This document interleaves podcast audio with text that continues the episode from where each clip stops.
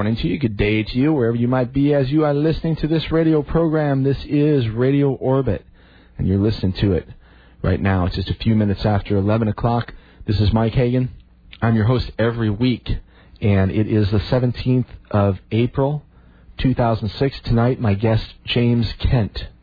If you want to get a leg up, hop on the web, go over to www.tripzine, T-R-I-P-Z-I-N-E dot com, tripzine.com. We'll be talking about, among other things, uh, James's new book called Psychedelic Information Theory. It's an amazing treatise on uh, consciousness, as a matter of fact, uh, from a from a from a very interesting position. All right, so um, thanks to Dr. Michael Hyson last week, my friend, Dr. Hyson from the Sirius Institute in Puna, Hawaii, doing wonderful work with whales and dolphins, communication, language, and uh, somebody whose work really needs to be supported. So, Dr. Hyson, thanks for a fascinating show as always. Wonderful program last week. And thanks also to Lisa Walker for providing the killer music for the show last week. Wonderful stuff, Lisa. And um, as I think of it, actually, I think Michael mentioned last week, you know, they're going to do this webcast like they did last year where they broadcast whale songs out into deep space. And I want to try to be a part of that this year. And it's coming up in a few months, and they need to raise some money for that too. So if you're interested in helping out in uh, getting the uh, whale songs uh, transmitted out into space like we did last year, you can go over to planetpuna.com, P-L-A-N-E-T-P-U-N-A.com, and um, you can find out how you can help out uh, Dr. Hyson and the Sirius Institute, okay? All right, tonight, as I said, uh, it's the 17th of April. James Kent, he's the author of Psychedelic Information Theory, Shamanism in the Age of Reason. He's an amazing guy. I'm lucky I caught up with him a few weeks ago, and we decided to do this. And uh, he's been informed by some of the great minds uh, that have come before him, so it'll be a real uh, treat to have James on the uh, on the air in just about an hour, a little less than that probably. Uh, but there were a lot of people who listened to the program who had requested that I talk with James, and I really wasn't familiar with his work until recently, but I'm glad you did, and uh, we'll do that tonight. Okay? Uh, some of the stuff that we'll be talking about is a little bit more sophisticated, so you might want to hop on the web and go over to his website, like I said, or go to my website at mikehagan.com and just click on one of the uh, one of the links there for James, or go directly over to his website and snoop around a little bit. You might check out uh, his paper on signal theory in particular, uh, but we'll be discussing recent uh, information and uh, publication in brain science and evolutionary biology and neurology and consciousness studies and things like that. So, anyway, okay, let's get on with it here. Thanks for the nice emails. Hello to everybody listening over the web. Congratulations to Mandy, my friend. I'm very proud of you. Good for you. The world now is your oyster.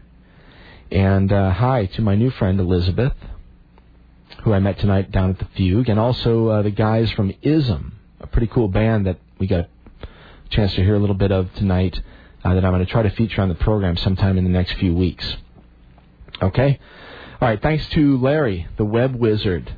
More new stuff on the website at mikehagan.com including a new sort of cool private messaging system for registered users, which I was sort of messing around with today, which was really fun. So, anyway, Larry working his magic as always. Uh, we also just added a page for literature and poetry. We've called it the Poets Corner, but um, as I mention every week, yeah, you know, send us your music, send us your art, send us your poetry, send it, send it. We love it and we're trying to find places to put it up on the website. Okay, so thanks to everybody who's already been doing that. We've got some wonderful visual art that's come in from Bob in uh, Jefferson City, and uh, Ron has sent some amazing stuff. And you guys know who you are, but everybody else, uh, send that stuff. The music, of course, you're hearing every week the music that's being sent to us, so that's no surprise. And we want to hear more of it, and I look forward to it. Okay, so check it out on the web and let me know what you think. And um, thanks again to Larry. Amazing stuff, as always. And with that in mind, uh, one more thing regarding the website. I'm trying to build a, uh, a mailing list, you know, of my listeners. So, uh, so I know who you are and how to communicate with you when I want to. And, and you know, I'm I promise it's not to send frivolous stuff. I'm not going to send you a bunch of email or anything. I just want to know who you are and have a valid email address. So if there is something that's important that I think is reasonable, you know, to send out, I'll send it to you. And part of this, you know, is about community and and you know, uh, aligning yourself and becoming associated with, and yeah, why not becoming friends with like-minded people? You know, and there are a lot of us out there sort of spread thin, few and far between, so to speak, but we have the technology now vis a vis the World Wide Web that we can all, you know, just visit each other in our backyards, so to speak. So don't be shy. Hop on the web, go over to mikehagan.com, and just register. And uh, that way, you don't even have to give me any information. It's basically nothing. Just give me an email address. Make up a fake name if you want. I don't want your address, uh, your snail mail address, or anything like that. I don't want a phone number. I just want to know to co- uh, a way to contact you if uh, if there's a good reason to. All right. And if you do that, there's also a couple things on the web that you'll get. Uh, Jeff and William, my friends from Yachai Music, have made their entire CD, Sweet Mother Mercy, available for download, and it's killer stuff. You've heard some of it on the on, on the show here. Those guys are great, and uh, they've made their most recent CD in its entirety available. If you go over to my website and register, you can download that. And Larry has um, put together some screensavers, and I don't know. There's lots of stuff. So if you're up for it, go over there and register, and that way I can uh, start to build a mailing list. Okay and we'll start to create a community and a force to be reckoned with, if you know what I mean. All right, my email address is orbitradio at AOL.com. That's O R B I T R A D I O, orbitradio at AOL.com. The website, as always, www.mikehagan.com. And the phone number here in the studio, if you get the gumption, and it's important, uh, call me at a break on uh, area code 573-874-5676. Okay? And if you're outside of the of the uh, area code, it's 1-800-895-5676. All right? Okay, so maybe we should talk really quickly here. We'll do some upcoming guest uh, information, and then we'll play some music. I'm going to feature the music of Eskmo, my friend Brendan Angelides again. And it's sort of fitting. I ran into these guys Ism tonight, and they're from New York, and Brendan's from New York. So we'll play uh, we'll play music from Eskmo tonight, and we'll feature that throughout the show. Anyway, upcoming guests. All right, tonight, as I said, James Kent, the author of Psychedelic Information Theory. Get on the web www.tripzine.com or mikehagan.com, and you can click over from there. Next week, we're going to have um, sort of an open show I'm just going to open up the phone lines. I'm not going to have a um, a guest to interview, and anybody who's interested can call and we'll talk about whatever you want to talk about, whatever's on your mind. I also have some news to catch up on, and there's always plenty to talk about. So we'll do that next week. We'll take a week off from uh, interviews, and we'll just sort of do a, uh, uh, a seat of our pants show, and you guys can get involved, and we'll uh, we'll chat it up. Okay. The following week is the 1st of May, May Day. And I'm really excited. I mentioned it last week, but now I'm even more uh, excited about it because it's sort of coming together. But uh, we'll have Dr. Dennis McKenna, uh, again, who was just on the program a couple of weeks ago with uh, Stephen Buhner, Stephen Harrod Buhner. Amazing show, those two guys together. But anyway, Dr. Dennis on the air live this week, or this time, with Richard Glen Boire and Richard Glen Boire, of course, is the proprietor, uh, or the director, I should say, of the Center for Cognitive Liberty and Ethics. And you can check them out on the web at cognitiveliberty.org. But anyway, Richard Glen Boire and Dr. Dennis McKenna on the air together. And we're going to do something special for that show. As I said, it's May 1st. And uh, those guys are interested in um, questions from the listening audience. And because of the way the phones are set up here at the station, I really can't take any calls if I have both of them on the air at the same time. So I'm putting together a little forum that is going to be here at the station, some people that are going to join me. And uh, over the next two weeks, I'm going to invite a couple of listeners uh, to be a part of that forum. So at midnight, right at the top of the hour, I'm going to play uh, the sort of theme music that I play right before I bring a guest on the air. It's sort of that spacey, funky music with uh, Kara talking about uh, Radio Orbit in the background there. But anyway, uh, that's a piece of music that was written by Eskmo, as a matter of fact. But anyway, when you hear that, uh, right before I bring my guest on at the top of the hour, um, if you either call here or send me an email, and I'll see the timestamp on the email, at orbitradio at AOL.com. Uh, the first person will be invited on May 1st to come down here to the station and hang out with us and get to personally ask a few questions to uh, Richard Glen Boire and Dr. Dennis McKenna uh, when we talk to them on May Day. Okay, so that's coming up on May 1st. On the 8th uh, of May, we have an open date, but I have a feeling something will drop in there. On the 15th, Dr. Alan Goldstein, he's a pr- uh, professor of biomaterials. He's also the chair of molecular cell biology, and he's also the chair of uh, biomedical materials and the engineering and science program at Alfred University. In other words, he's a freaking genius. Right? And he's on the leading edge of nanobiotechnology. And we're going to talk with him about exactly that, about what's happening in the world of the small. Okay? That's coming up on the 15th of May, and it's stunning. And if you have a chance, hop on the web and go over to my news page and do a quick search for the word nanobot, N A N O B O T. And there's an article there that was penned by Dr. Goldstein. It's called I Nanobot. And it's the article that prompted me to search him out and get in touch with him, but it's absolutely remarkable.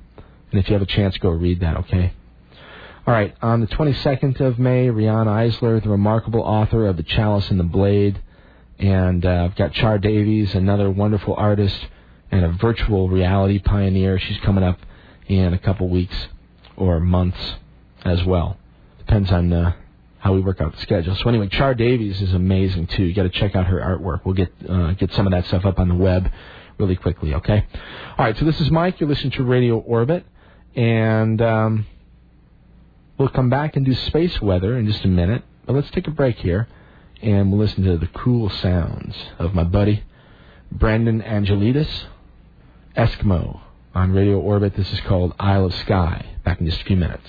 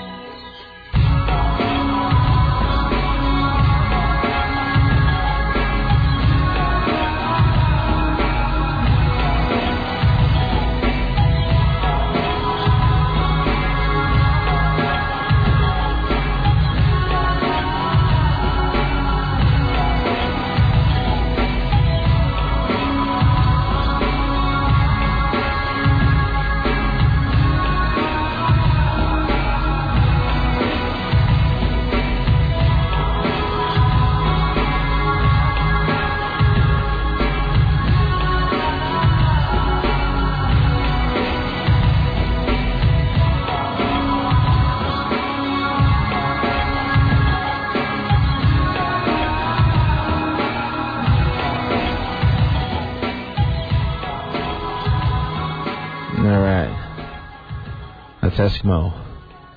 Isle of Skye. Okay, this is Mike, and you're listening to Radio Orbit. And let's do space weather real fast, okay?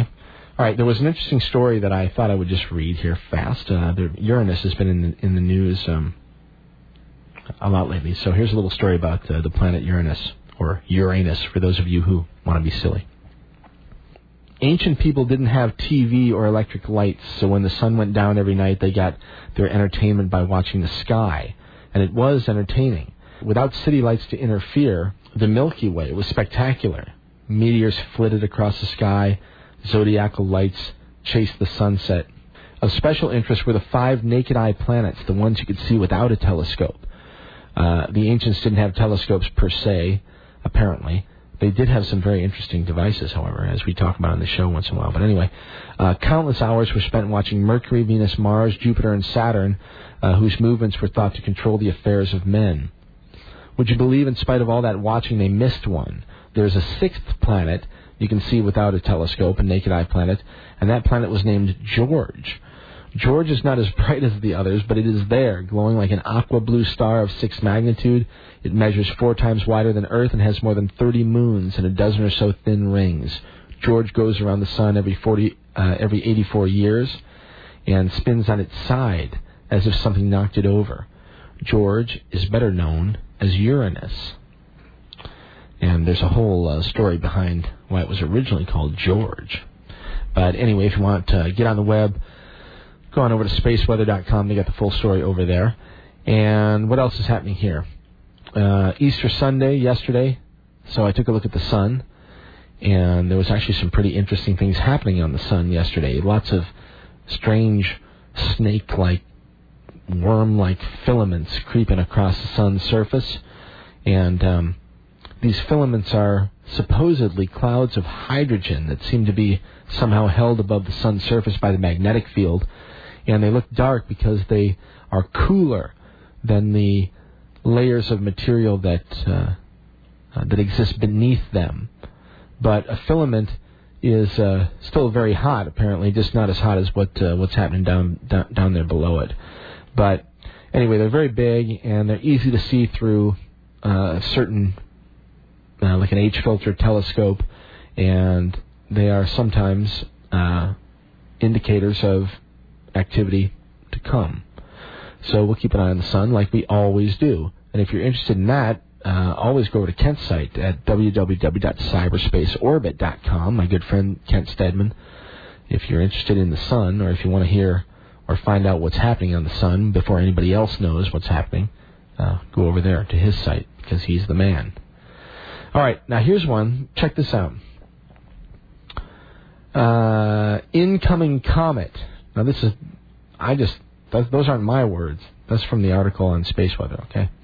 Uh, Comet 73P Schwassmann-Wachmann 3, which I mentioned last week and the week before, I think, is approaching Earth and fast, says amateur astronomer Giuliano Poulin from the Mont Mégantic Observatory. I'm guessing that that's in uh, Italy.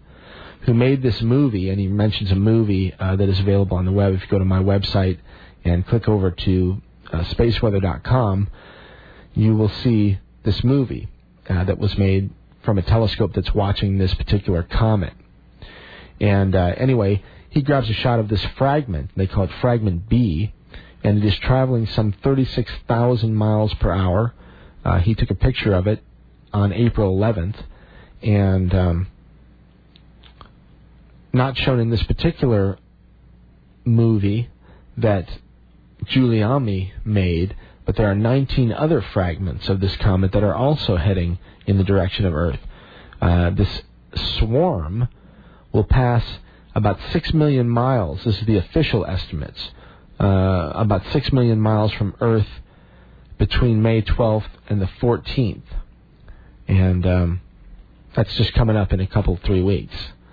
And it should be actually an amazing view to anybody with a telescope. And there even are supposed to be some naked eye events that we might see, you know, uh, meteor type events uh, blazing through the atmosphere that might accompany this close encounter with a, a comet that fragmented a number of years ago. And uh, it's a comet that's been observed for quite some time, But like I said, I think it was three or four years ago. We mentioned it last week on the show that uh, it split up, and now, oh man, who knows? You know, who knows what's going on with it? But I'll read something else in just a little while about that. Okay. Anyway, one other thing here. We'll go over a couple events um, that are happening in the sky over the next few days.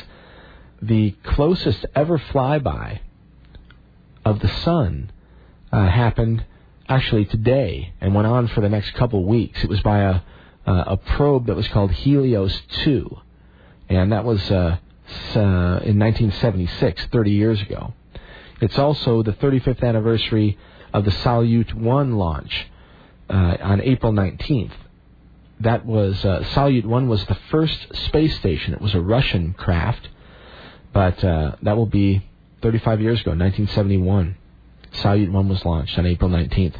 What else? There's an interesting little workshop going on in Edinburgh, Scotland right now. Uh, actually, the 20th through the 22nd, the Alternative Gravities and Dark Matter Workshop. Now, just the title of that should tell you something's going on. Uh, CloudSat CALIPSO Delta 2 launch on, on April 21st. And uh, the Lyrids meteor shower will be peaking about a week from now on the 22nd of April. So if you want to do some uh, some meteor shower watching, a week from now will be good. Actually, and, and we'll be pretty close to a new moon too, so it should be really dark out. It might be really good on that night, April 22nd, and the nights uh, right around there, the 21st and the 23rd. Okay. All right. So um, now let me read this other article to you. All right. This is on the news page if you're interested in it. Uh, I mentioned this comet, right? That even the straight scientists are telling us is going to come really close to us. And it's called 73P Schwassmann Wachmann 3. Well, here uh, there's this guy. His name is um, Eric Julien. He's a French fella. Don't hold that against him. Anyway, he's a former military air traffic controller. And listen what he says. Uh, the title here, the press release from, uh, where is this? Uh, from U.S. Newswire says former military air traffic controller claims comet collision with Earth on May 25, 2006. Contact Dr. Michael Salla of the Exopolitics Institute. Gives a phone number here. It's on the web, so I'll give it out on the on the air here. 808-323-3400 or Dr. Salla, D-R-S-A-L-L-A at Exopolitics Institute org. And this is from Kealakekua, Hawaii. It says Eric Julien, a former French military air traffic controller and senior airport manager, has completed the study of the comet 73P Schwassmann-Wachmann and declared that a fragment is highly likely to impact the Earth on or around May 25, 2006. Gulp take that for what it's worth. You might go on the on the web and read that story. There's much more information about it out there. Uh, that's on the news page at the top of my um, on the top of the news page over at my website www.mikehagan.com. And uh, wild stuff going on. Wild stuff, as always. All right, so let's play another song or two. I'm going to take a little bit of a uh, break here and come back. Talk to you some more. We have some stories in the news that we'll go over. And then at the top of the hour, we'll have James Kent, the author of the uh, soon to be released Psychedelic Information Theory. All right? So this is Mike, and you're listening to Radio Orbit. We'll be back in just a few minutes. Eskmo again, Brendan Angelides, and you can find out information about Brendan on uh, on the web www.eskmo e s k m o com. And this is Rain 320, one of my favorite tunes of his.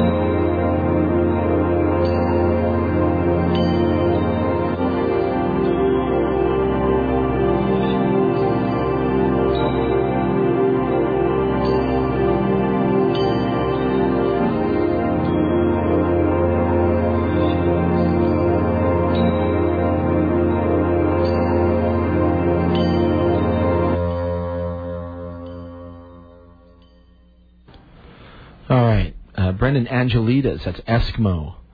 We heard uh, we heard Rain 320 and good stuff from Brendan. You can check him out on the web at eskmo.com. And he's been on the program before, and Eskmo's a great guy, making great art.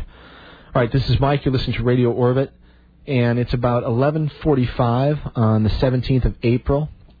I'm closing in on uh, Tuesday morning, and we'll do a couple stories in the news here, and then we'll get to our guest, James Kent, at the top of the hour. If you want to get a leg up, hop on the web and uh, check him out at www.tripzine, T-R-I-P-Z-I-N-E dot com, or just go over to my website at mikehagan.com, and you can click over to James's uh, site from there. Okay, and real interesting stuff, and uh, some stuff that might be uh, good to have open in the background as we're as we're talking coming up here. Okay. All right. Let's see what else. Um, I just read you that story about the comet. Listen to this. A new paper in the uh, in the journal Nature shows that cell division is reversible. This just came out today. Uh, Gary J. Gorbsky, PhD, a scientist with the Oklahoma Medical Research Foundation, has found a way to reverse the process of cell division. The discovery could have important implications for the treatment of cancer, birth defects, and numerous other diseases and disorders. Yeah, no, no shit. Uh, Gorbsky's findings appear in the April 13th issue of the journal Nature. No one has gotten the cell cycle to go backwards before now, said Gorbsky, who holds the W.H. and Betty Phelps Chair in Developmental Biology at uh, the Oklahoma Medical Research Foundation. This shows that certain events in the cell cycle that have long been assumed irreversible may in fact be reversible. All right, of course, as always, there's more to that story. Hop on the web and go over to my website, mikehagan.com, and just click on the news page, and you'll see that story uh, as you page down. Just I think it's on second or third from the top, and then you can you can actually go over to uh, the source article where it came from, so you know I didn't make it up. All right, and here's another one I didn't make up. The headline here says, "Print me a heart." and a set of arteries. Now, uh, this is sort of a follow up. If you remember a month or two ago, I did a story about uh, this idea of printing biological parts, organs, etc. And it actually is a story that's uh, comes right out, uh, comes right out of Columbia, Missouri, right here. So check this out.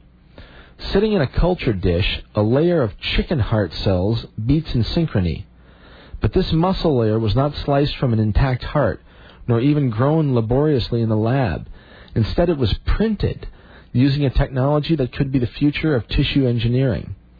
Gabor Forgacs, a biophysicist at the University of Missouri in Columbia, hello, I'm just across the street from you, sir, uh, described his bioprinting technique last week at the Experimental Biology 2006 meeting in San Fran, uh, it relies on droplets of bioink, clumps of cells, a few hundred micrometers in diameter, which Forgacs has found uh, behave just like a liquid. This means that droplets placed next to one another will flow together and fuse, forming layers, rings, or other shapes, depending on how they were deposited.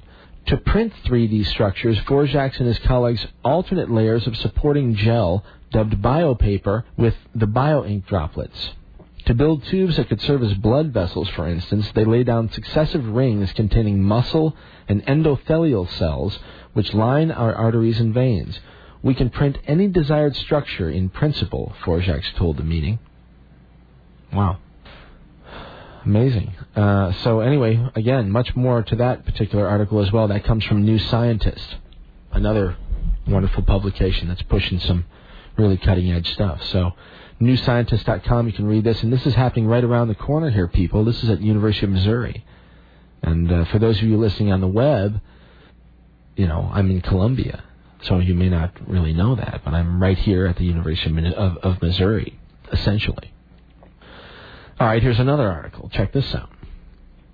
Singularity Summit at Stanford explores future of superintelligence. This comes from Ray Kurzweil. The Stanford University Symbolic Systems program And the Singularity Institute for Artificial Intelligence announced today the Singularity Summit at Stanford, a one day event free to the public to be held Saturday, May 13, 2006 at Stanford Memorial Auditorium at Stanford University in California. The event will bring together leading futurists and others to examine the implications of the quote unquote singularity, a hypothesized creation of superintelligence as technology accelerates over the coming decades, and some would argue over the coming months and years, not decades, uh, to address the profound implications of this radical and controversial scenario. The singularity will be a future period during which the pace of technological change will be so rapid, its impact so deep, that human life will be irreversibly transformed, said Ray Kurzweil, keynote speaker and author of the best selling The Singularity is Near When Humans Transcend Biology. Based on models for technology development that I've used to forecast technological change successfully for more than 25 years, I believe computers will pass the Turing test by 2029, and by the 2040s, our civilization will be billions of times more intelligent. Now, the Turing test, I think, has to do with the complexity of, of human neurology and, and uh, having a, a, computer basically be able to sort of uh, complete the same number of calculations per second or something silly like that. But anyway, uh, they're talking about really smart machines. All right, what else do we have here in the news? This one comes from London, from the Telegraph. It's entitled The Search for Salome's Secret, and it's a really important story, maybe. Maybe as important as that story about silver that I read a few months ago. The place that Salome Simon calls home is a rickety, spearman painted shack with a listing tin roof under which are squeezed two beds offering strikingly different comfort levels one is a pink curtained affair of almost Barbara Cartland-esque splendor. The other is low, plain, and hard. And it is where Salome's work as a 50p a trick Kenyan prostitute is done. The local punters are not the only ones with an interest in her service. To Western scientists and medical researchers, Salome is a human specimen of potentially incalculable value. Despite playing her trade for more than two decades in a country ravaged by AIDS. She has never contracted HIV, and every credible study of her case points toward her being immune to it. If the secret of her immunity could be identified and its ingredients reproduced in the lab, the world might be vastly closer to developing an effective AIDS vaccine. An amazing story uh, on the web. Again, go to my site, go over to the news page, page down. It's called The Search for Salome's Secret. It's a lot longer than that. potentially much more important uh, than the uh, 30 seconds that I just gave it.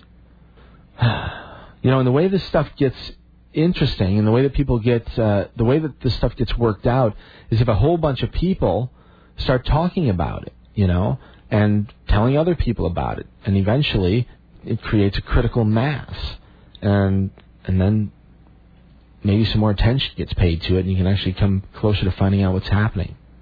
Same case with lots of things, including what we'll be talking about tonight with James Kent.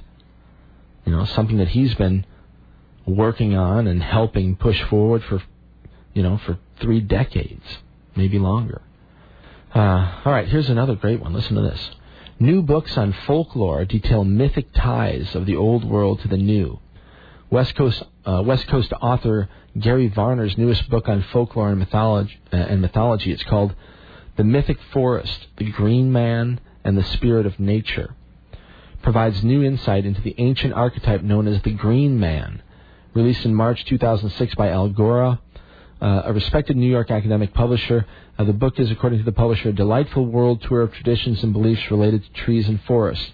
The mythic forest highlights modern day revivals of ancient customs and identifies the green man motif in American architecture, his face peering out from behind the leaves, in California banks and New York brownstone homes. The book will appeal to readers interested in folklore and legends, mythology, urban archaeology, and of course trees and their lore. Trees and forests are rich in symbolism and have been feared or revered since man began to walk the earth. Mankind has given a recognizable face to the awesome and impalpable forces of nature in the image of the green man and the nature spirits that this book explores. Let's see here. Harvard telescope looking for aliens. Well, we don't read it, don't really need to read more than that. Professor predicts human time travel this century. Really, no, no need to read any more of that either. Maybe this decade. First Knights Templar discovered plants helped ants evolve. Well, plants helped everything evolve. Okay, here's a news flash. All right, one, one, one, one more here I'll read, and then we'll play another song from Eskmo, and then we'll come back with James Kent. All right. Uh, scientists begin dig at Bosnian pyramid. This is another sort of update. We read about this, or I read this story, the initial discovery, just a couple of weeks ago, maybe a month ago. I don't know. You tell me. I don't know when I read it, but I know I read it a while ago. History laden hill contains human made tunnels, researchers say.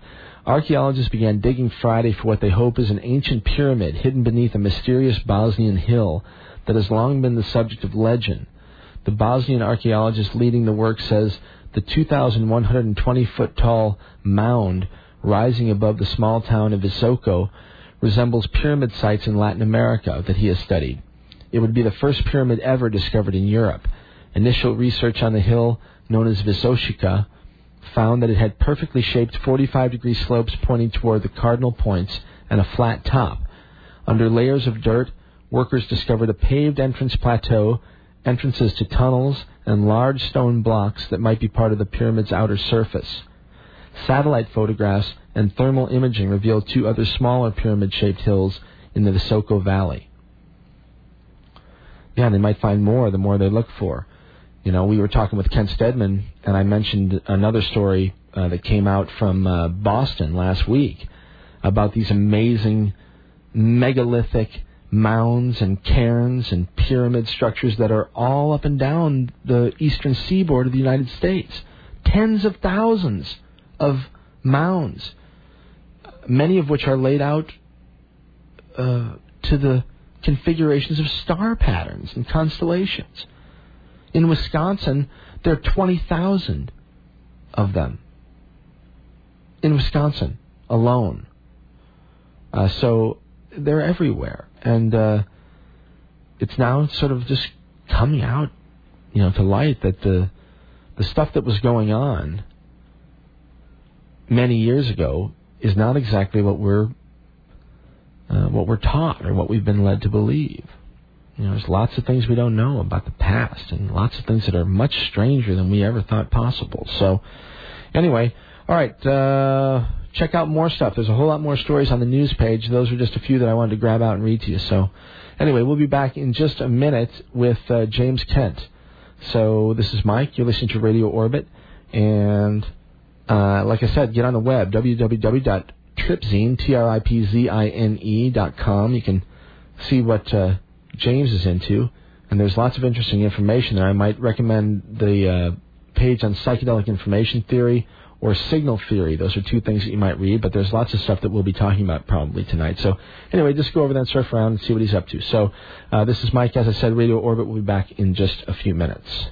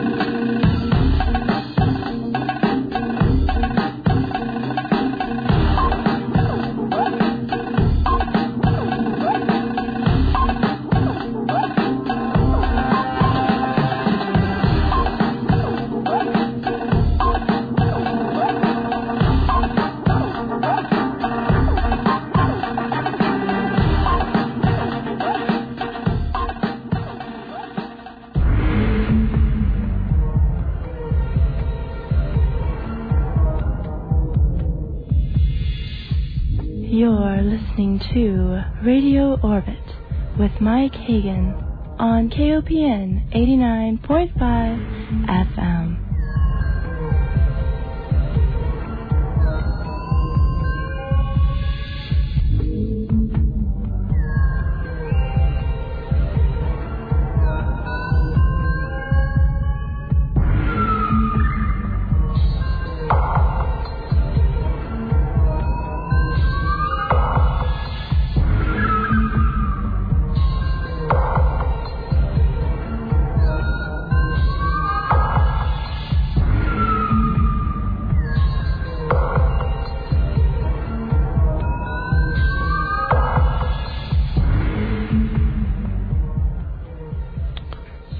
everybody. It's Mike. It's Radio Orbit.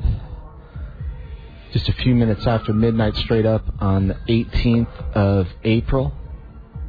My guest tonight is James Kent.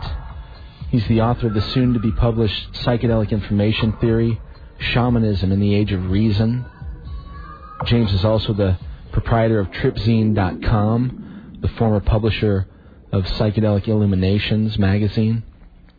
He's a wealth of both historical and current information, and we'll talk with him about uh, a number of different things. But uh, he's with us tonight, and there were a number of guests uh, or listeners actually that have emailed me over the last couple months that had requested that I get in touch with James, and we were able to put it together. So he's with us now, and we welcome him to Radio Orbit. James, thanks a lot for being here tonight. Oh, no problem. It's a pleasure to be here. How are you?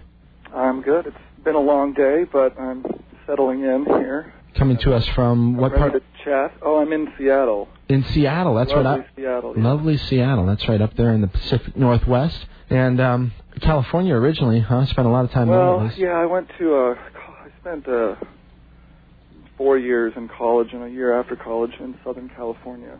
Right. Redlands, the Inland Empire, Southern California. I also lived in Hollywood and L.A., various parts of L.A. on and off for about three years before relocating to Seattle. All right. Well, I tell you what. Let's um, let's start out with a little bit of stuff like that. Let's do a little bit of background. Some of the listeners uh, of the program are familiar with your work. Some probably are not.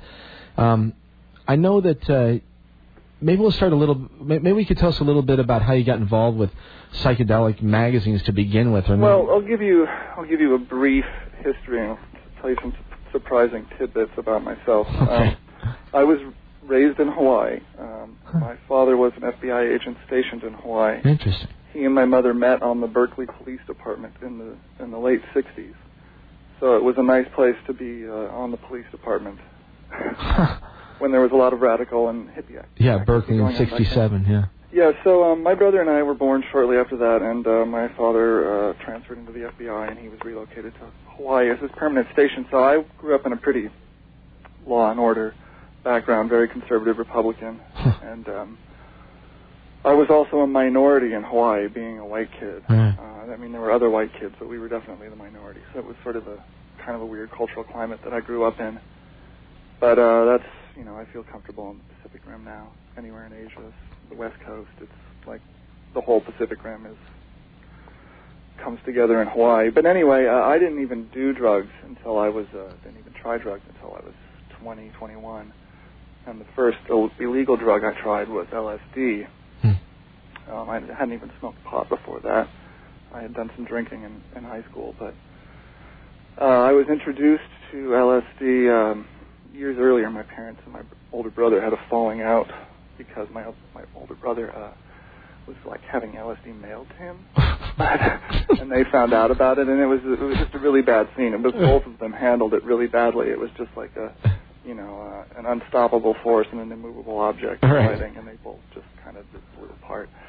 But uh, you know that's all cleared up now. But anyway, it was uh, it was sort of like a this mystery to me why this this you know these such a tiny piece of paper could be so powerful. Right, caused so much, uh, so and much it was stress. you know it was introduced to me by some people that I trusted, and I did some reading on it and realized that there was a bona fide mystery there. hmm So it intrigued me in that way, and I was very. Uh, I had sort of gone through a phase where I was fascinated with the occult and uh, black magic and Hmm. chaos magic and you know coincidence theory and a lot of different uh, you know, weird things that you know weren't really classified as uh, you know a belief system other than Right. sort of a cult or eccentric. Mhm. And when I saw when I kind of was exposed to LSD and did some reading about what it was, I realized that this somehow all fit into that, and I couldn't figure out exactly why. So I took the opportunity to experiment with it and realized that there really was something significant going on, even though I couldn't figure out exactly what it was. Mhm. It was enough to blow me away. Um, like the first dose I took really wasn't a very strong dose. It was, you know, probably in retrospect about 150 micrograms, Wow. which would be a halfie, I suppose, from the old days. Yeah. And um, you know, it wasn't full tilt boogie, but I was definitely feeling it and getting getting the vibe off of it, and knew that it was, you know, a very powerful space. And uh, I, you know, I sort of intuitively felt a lot of things that I couldn't articulate until many years later. When Right, I right. Like many, like many people have. learned when I when I learned about the experience, but um, I knew after doing it that I had to kind of figure this out for myself because everywhere I looked, nobody had any answers or any answers that satisfied me. So, you know, I I said I'm a smart guy. I I know how to read and I can figure stuff out. So I'm going to see if I can figure this out. Right. And you know, here it is, 16 years later.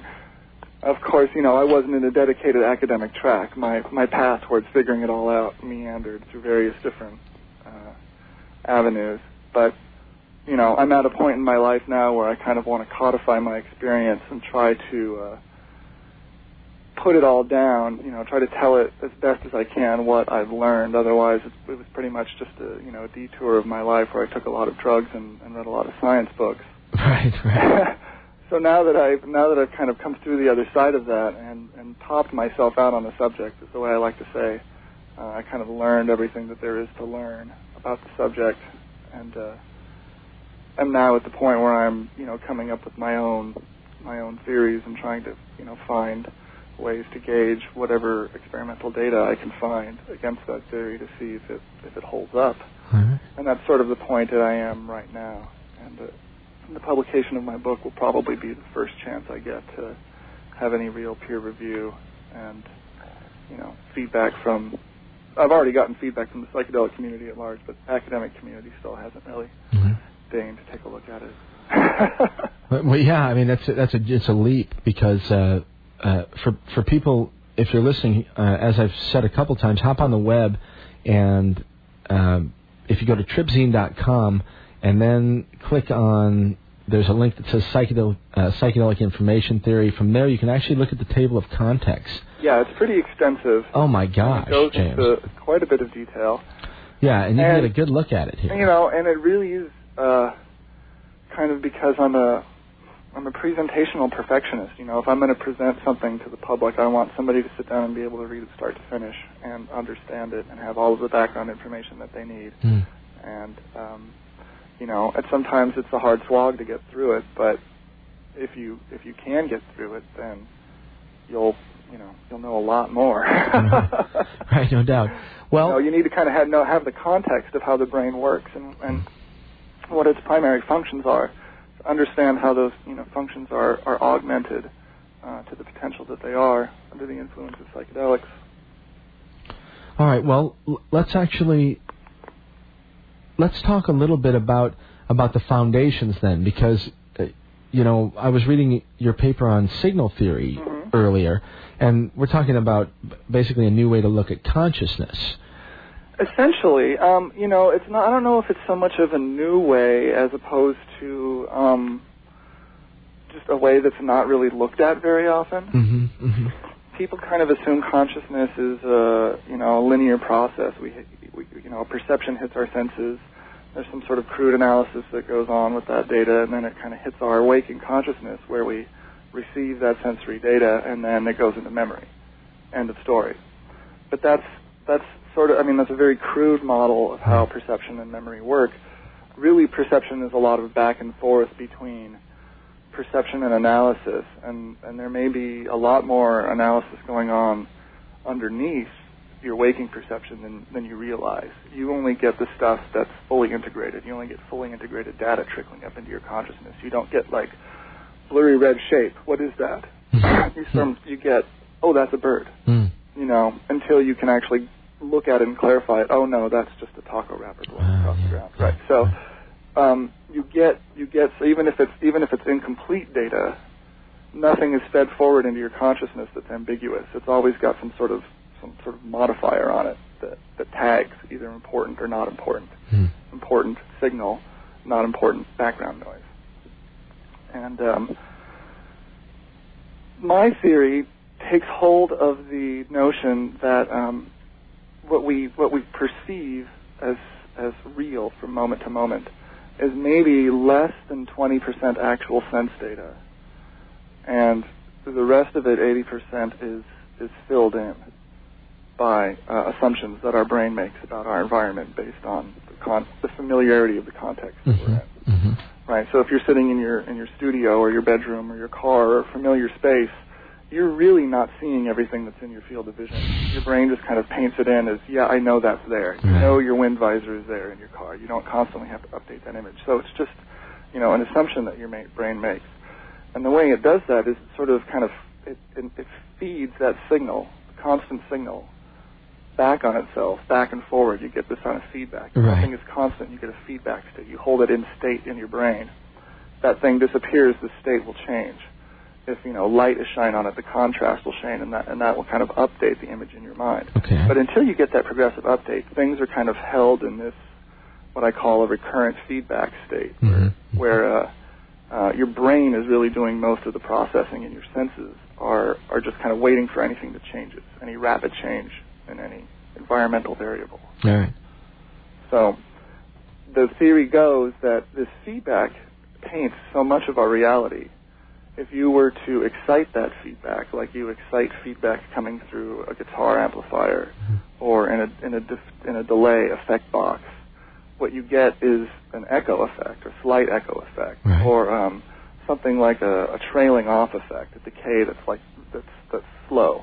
Uh, so something that's transitory in your brain sticks longer than it would normally. It updates more times Mm. uh, in that in that excited state. So when you when you if you're on psychedelics and you've got this feedback excitation going up, when your when your hand moves across your field of vision and you've got that rapid change state, it doesn't it doesn't decay like it normally does. But the, the uh, trajectory of the motion is fed back in your visual cortex multiple times Hmm.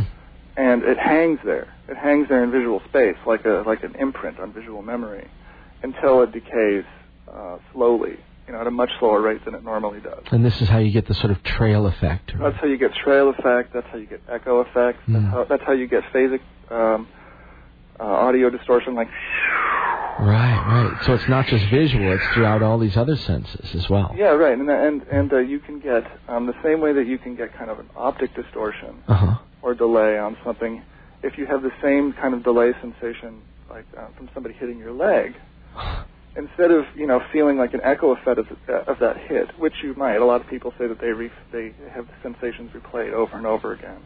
Um, when somebody touches your leg, your your leg may actually feel much bigger than it actually is, or because because you're you're analyzing that data twice as much, you're getting you're kind of ballooning the information that's coming up into your Hmm. brain.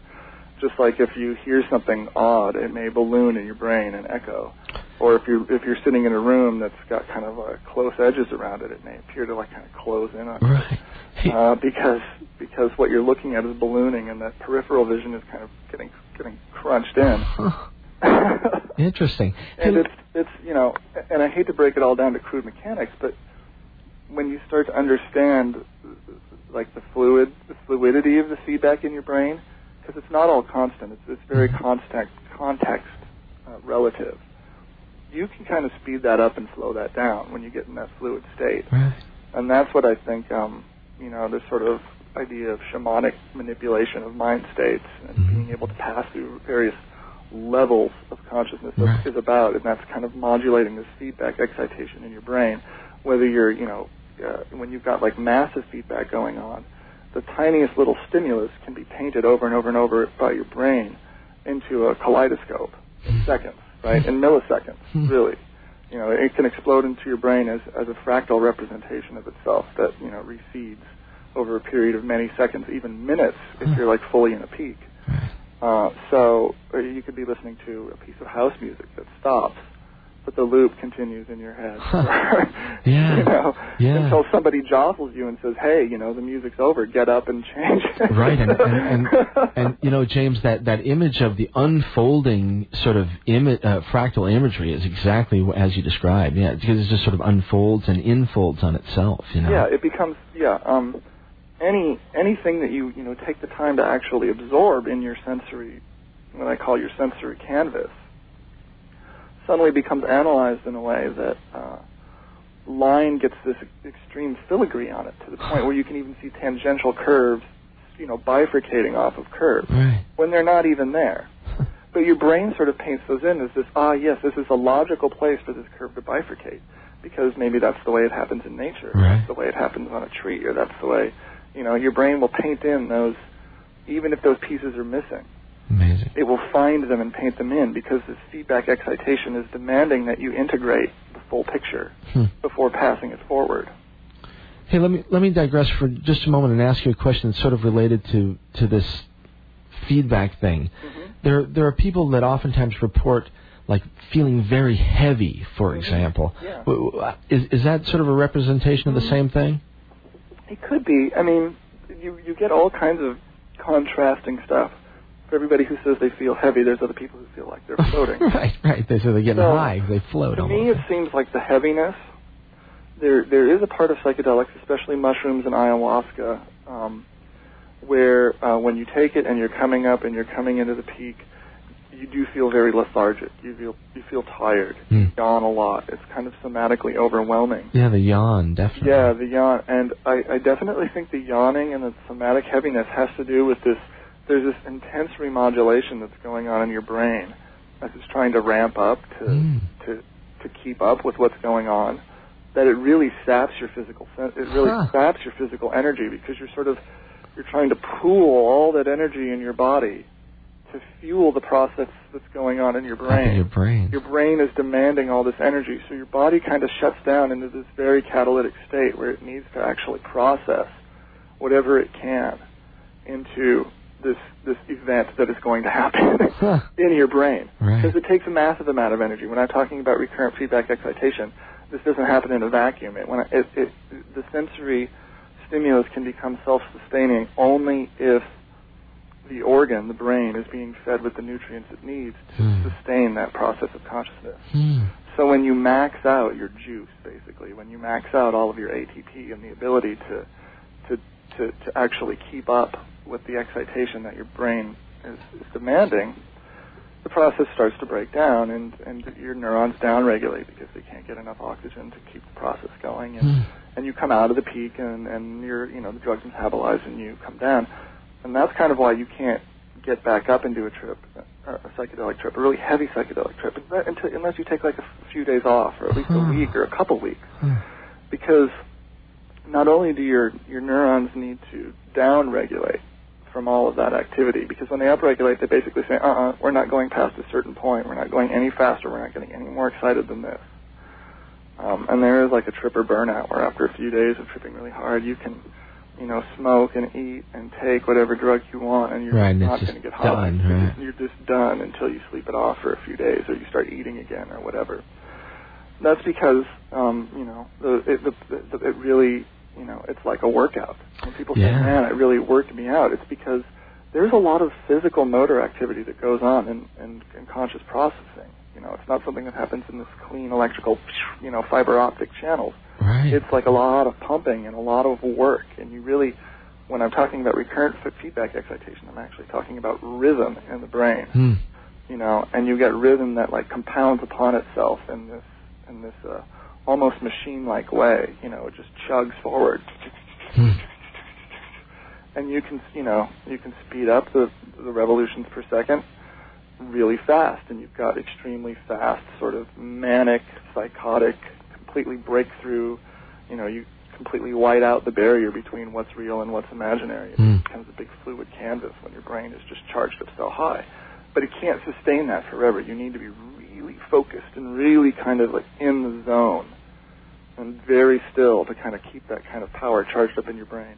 And the minute you start to, you know, sort of move around and get physical and and uh, activate those motor processes and interact with the real world, that feedback process is perturbed. Huh. It's perturbed, so you kind of you Right, fumble out of it a it little down. bit until you sit down and fuel yourself up with oxygen Huh. And just let the process cycle back up. Right. And that's really how you control the state is by, you know, Movement. letting the cycle, you know, when people say like submit to the experience, they're really saying let the let the excitation overtake your brain until you like pew, you know, until it's just like maxed out. And when it's maxed out is when you're like in this peak where it's, you know, this dream world that's completely fluid, interactive, morphic stuff. But the minute someone jostles you and says, "Hey, get up! We gotta, you know, we're moving over to this side of the room, Right. whatever," um, you know, you you just shake yourself out of out of it, right. you know, and it just sort of dribbles away. And then when you go back down and sit, it it cycles back up. So it it really is about sort of you know coordinating the rhythmic processes of your brain and body through feedback, through biofeedback, through feedback with other individuals, through rhythmic feedback with music and singing and chanting Mhm. and dancing, and um, you know, or, or group activities, just sitting in a chur- in a circle and humming Right. and all vibing into the same level, and that's you know where this um, you know when I get, I get a little bit more metaphysical in other parts of the book that aren't online, hmm where I, I kind of play into this notion that if human beings, if human brains are just oscillators, they can entrain to drivers like other oscillators, and when they entrain to other drivers, there's this resonant circuit that creates like a like an exponential power discharge, which is kind of what what is a metaphysical way of describing what happens when you get this kind of group mind lock in uh, like tribal trance states or tribal ayahuasca states or even in rave states that I've seen. Although a lot of rave and uh, trance scenes that I, I I've been in have this really low cap on how crazy the vibe gets. Mhm. I mean, it gets crazy, but it doesn't it doesn't like go completely tribal over Right. the edge. Right. Some some of them I have have done that, but uh, but I, I've noticed that there is like a communal baseline that everybody's comfortable at vibing, vibing at, Right. and um, the, I, I think the more tribal you get, the, the kind of crazier and more uh, intermingled people's thoughts and Yeah, no doubt. well, hey, um, let me ask you a real quick question about this, um, the group mind. What, Mhm. what, do you, what, what, do you, what do you make about that? I mean, that's something that people that have experienced it say, hey, there's no question about it. We were experiencing the same thing. And, Okay, well, and, no, you know, two people or way. more. So, Let's put it this way: if you go to a movie theater and watch, uh, you know, whatever Blade Runner with a whole Mhm. bunch of other people, you guys are all experiencing the same thing, right. and you're, you're pretty much having group mind. It's Huh. just not as mind blowing as it is when you're on psychedelics. Now, the thing the thing that psychedelics add to it is um, not only are you experiencing the actual experiencing, you're experiencing like many layers of subtext within the experience. I think that's what psychedelics bring to the picture. Uh, usually, when we're interacting with groups, um, we're, we're only thinking on maybe one or two levels. We're thinking about the actual experience, and we're thinking, you know, maybe about what we might say to so and so later, or uh, other things that you wanted to share, or you know, you might have this little back and forth process going on in your brain hmm but you're not analyzing every mo- every every you know facial tick and, and motivation Ah. behind everything everybody does in the entire group. Now, some people say that's that's what women do. I think that's unfair because you know maybe some do. You know maybe some do. Maybe they maybe they all think like that, and that's why psychedelics are no big deal to them. Right. But um, I, I'm not going to go there. I'm not going to make that. I'm not going to make that assertion. But uh, I've I've I've I've had some women I've explained this to say, well, you know, I women do do that. so, but, but when you get when you get this um, you know, you get this group mind, you really start to feel the people that you're with on a you know, on a more real level. You start to feel like, oh, the way so and so carries themselves. I just sort of thought they were slumpy before, but now I see that you know they've been wounded somehow. Hmm. And the reason they're carrying themselves like that is because somebody, you know, you sort of start to pe- put together the pieces. Right. Somebody they trusted hurt them once, and now they're vulnerable here. And you can just almost see that history on people. Hmm. You know what I mean?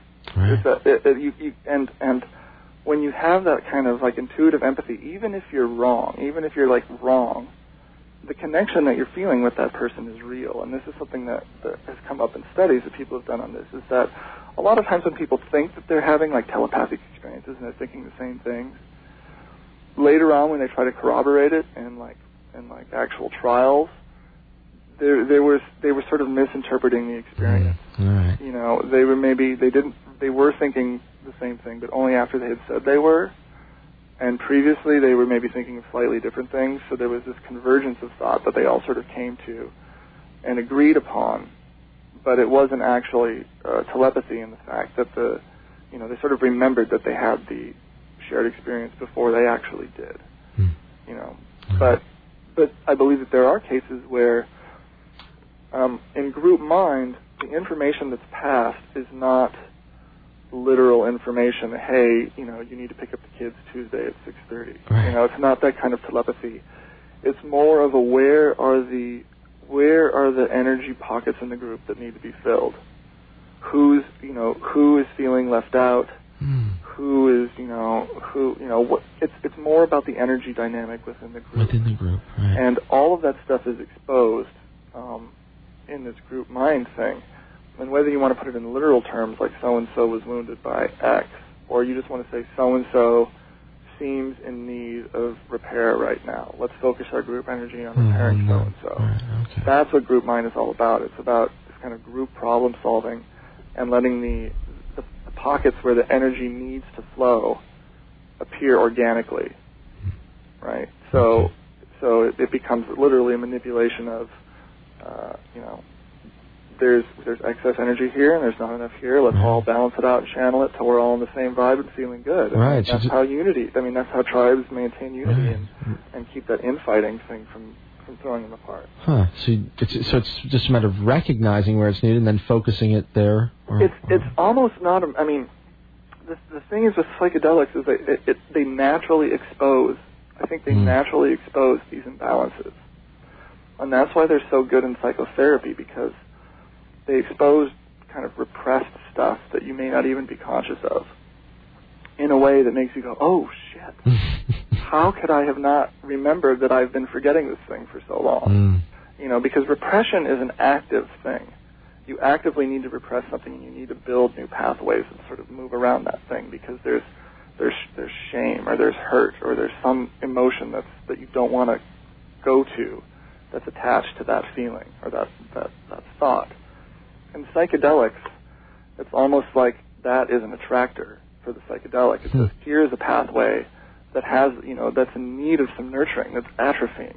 We're gonna you know we're gonna blow through it. And you blow through it like ah!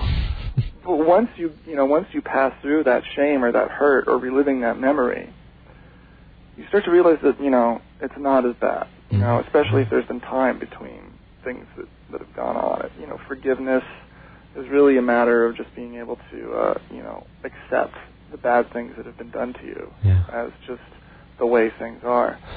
And um, as far as the cathartic abilities of psychedelics to do that, to kind of weasel their way in through the cracks, find where the need is, and kind of open it up and blow it out and shine light. Like I, you know, some shamans call it like shining light in the shadows, Right. or sweeping out the cobwebs, Mm. Or um, you know, I've heard some some like like mystic healer types describe it as you know cleaning the chakras or the opening up the energy field and letting the white light pour through and refreshing the aura. All of these these things are just you know metaphors for cleansing, Hmm. you know, cleaning house, Right. Right. and right. um, that's why there's there's purging. That's why there's you know sort of this this releasing of negative energy. It's all part of cleansing, and cleansing can be dirty. I mean, really, there's a lot of messy stuff that goes on in cleansing. Right, when you're that's cl- one that's one reason why a lot of people, especially in Western culture, are freaked out by psychedelics because they don't like to touch the messy. They don't like to touch the messy. It's just not. You know, people are pathologically avoidant of the messy Mm. stuff.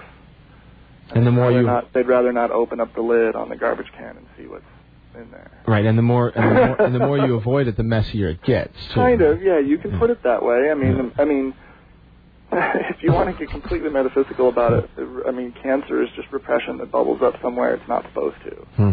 Um, that's one way you can look at it. Uh, but uh, that's a little, you know, psychosomatic for me. Right. But you know, you can have that kind of repression that just kind of festers and gets worse the more it the more it stays hidden. Okay. Hey, l- let me clarify one thing real quick, and then we'll take a take a break here for a second, okay? Mhm. Uh, I thought it was really interesting when you were talking before about the brain sort of reaching exhaustion as opposed to, you know, it seems to me that there's sort of a misunderstanding. A lot of people think that sort of the drug just sort of runs out or whatever. There's two there's two things going on. Um, brain exhaustion happens after a period of many hours. hmm But if there is if there is still drug in your system, you will continue to have like um, a really border I mean a really baseline trip. hmm Um, even if you I mean if you continue doing LSD, you will continue to keep tripping. You just need to take more LSD to maintain that baseline trip. You're eventually going to have to sleep, which is exhaust, which is neural exhaustion Right. which is another thing, which is another case of neural exhaustion. But to maintain that peak, when I'm talking about when, when neurons are maximally discharging and you've got this fluid holographic space that you can hold in your consciousness like that, that peak, you know, you have to think of it, think of it like, you know, sprinting barefoot on a tightrope across the Grand Canyon. you only want to do it once, you know, a week. You know, you really got to train for it. Right. And if you fall, it's a messy fall. You Oh, know, man. and you, you need to have your friends come and pull you out, basically. So your brain doesn't go. Your brain can't handle that space for too long. Mm. You can, you know, you can sprint across it, but when the sprint is done, you're you're kind of dumped out of it. Right. Don't dump. Right. Right. And and milking more out of your brain is is really not. It's going to be diminishing returns until you can actually recharge. Okay. All right, sounds good. Wow.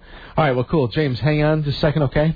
Sure. We will take a short break here. My guest is James Kent. Information and much, much uh, work can be found at www.tripzine.com. What's up with the magazine, uh, James? We'll have to talk uh, a little bit about.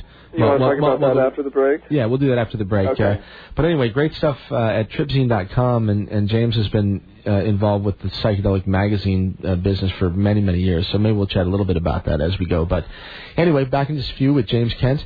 And uh, this is Mike. You're listening to Radio Orbit. We'll play another song here from Eskmo. This song is called Cross Hatches. And uh, you can find Brendan at www.eskmo.com. All right, back in just a minute with James Kent. This is Mike. You're listening to Radio Orbit.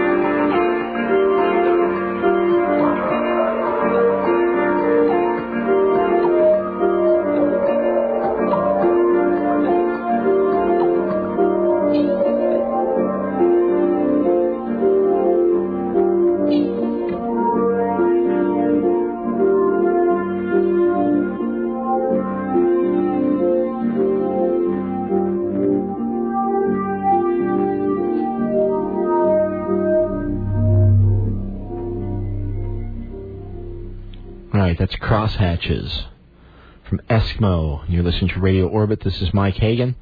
My guest is James Kent. You can find information about James and uh, the work and research that he does at www.tripzine.com. And there's lots of other information there as well. And uh, I think we'll ask James quickly a little bit about the website and his uh, experiences in the magazine business. However, James, before I lose it, I just got an email uh, from a listener who's, who who has a question about uh, shamanism. So d- just I'm, well, I'll ask you that after we just talk real quick about the website and let you. Uh, so anyway, um, you ran psychedelic illuminations for a long time. No, um, I didn't actually run it. I was the editor of Psychedelic Okay, Illuminations. okay. I uh, I met the publisher Ron Piper when I went to a Seeds of Change conference in San Francisco to interview Terence McKenna. When was that? Ninety-one, I think. Okay. I could be ninety-three, maybe. Okay, early '90s. All right. Yeah. Um, and uh, uh, this is at a time when uh, this is sort of pre-internet. I had internet access, but I was maybe one of the few people who I knew who did. And I was, you know, contacting everybody I could find in the psychedelic quote-unquote community Mm-hmm. to talk to because I figured that there must be some experts out there that Right. That could settle this for me, right? Because this was sh- this was shortly a few few years after my initial experience with LSD. I And again, this this was just you trying to figure out what the hell was going on. yeah, this is just me acting as a lone individual, um, trying to get answers to, you know, basically a pharmacological question I. Right. Right. Okay. How? Right. So you go to the McKenna brothers. Yeah. Okay. So I go to McKenna and I go, you know, I track down Leary and I, I track down uh, John Lilly and I talk to a lot of people, but McKenna was one of the first people that I talked to. Mm-hmm. And at this conference, I met a guy named Ron Piper who was selling his magazine there, and I, and you know, I had just come out of school with a writing, a degree in writing, and had worked and interned for a variety of magazines in the area. And I thought, you know, if you're going to do a magazine in this area, you might as well, you know, put some you know real effort into making it you know cool. You know, because he was just putting out something that was Xeroxed on colored paper, Uh-huh, and right. you know the the printing really wasn't that great, and just you know having worked on professional magazines, I was thinking, God, this is just you know below par. It could be much better. And you'd already been through Asia and all this stuff, right? Yeah, this is after I had come out of my travel thing. Actually, I was still doing that. I was still doing that for about a year. There was a lot of overlap between the time I was working at Psychedelic Illuminations and doing travel writing for another magazine. Mm-hmm. So I was like, like my my mind. I was in the magazine mind space, Right, uh, right. traveling and writing, traveling, tripping and writing. Uh, you know, scoring drugs and in other countries, just you know, for the for the fun of it. Really, it was more sort of a challenge than anything else. But but uh, yeah, I was I, I I did some weird writing assignments, and psychedelic illuminations was kind of an extension of that. And uh, Ron Piper was not the most stable individual, and would get in and out of trouble, and had some problems maintaining his residence. And it was sort of a fly-by-night operation. And after you know going through a lot of headaches for many issues, I quit. Said I'm not going to do this anymore. Mm-hmm. But he really couldn't find anybody to do what I was doing Right. for him, so it all sort of fell apart. Mm-hmm. And there were many attempts to revive it, and it never never happened. Okay. But since I had an email address and people knew how to get in contact with me, a lot of the subscribers who were coming online were saying, "Hey, if you put out another magazine, I would subscribe to it." Oh, So that's when you started. I just started doing Trip as sort of Mhm. like this thing where I said, okay, 250 people are willing to subscribe. Let's do the math and figure out how we can launch this. And we did it, and it worked for you know about five issues. But uh, we had a distributor that was kind of pushing us to grow faster than we wanted to, and we wound up overprinting on a couple runs and wasting a lot of magazines. Right, and- people don't pay for them and that sort of yeah, thing. Yeah, and um, they wanted faster schedules, and we were doing this part time and really not sleeping at night trying to finish all the work, and it sort of it sort of broke down after I had my first child. I didn't really have much time to. I couldn't do those late nights Hmm. anymore. It became like my sanity was falling apart. Right. And my good friend Scott Moore, known as Scotto, kind of came in and, and rescued Trip for maybe three years, another another three or four issues, and we had kind of a second run where TRP was renamed as Trip Right.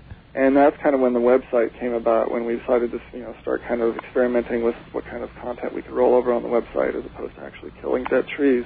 Yeah, and the website turns out to be such a great vehicle, you know. yeah. And uh we you know i would i would love to continue doing the magazine.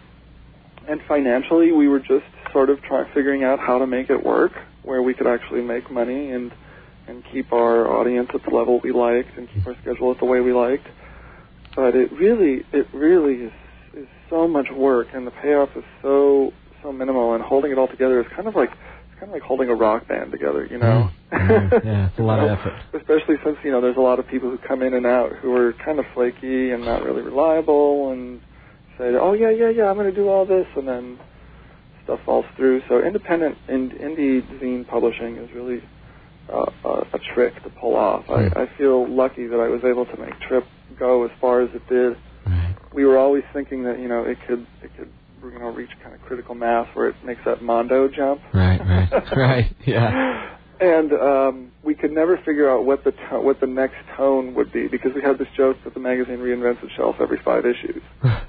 So we were going to change it from Trip to something else, and we were always going to, re- you know, we were always thinking of yeah, we'll do it bigger, we'll do it, you know, a little more broader based, a little more hipper, and uh, you know, little bit more absurd, but still keep the cool stuff in there. And it never it never gelled that that we could never gel a core group around that vision of, of selling out. I guess what it was. the next level was we need to sell out to make this work. Right. And it never.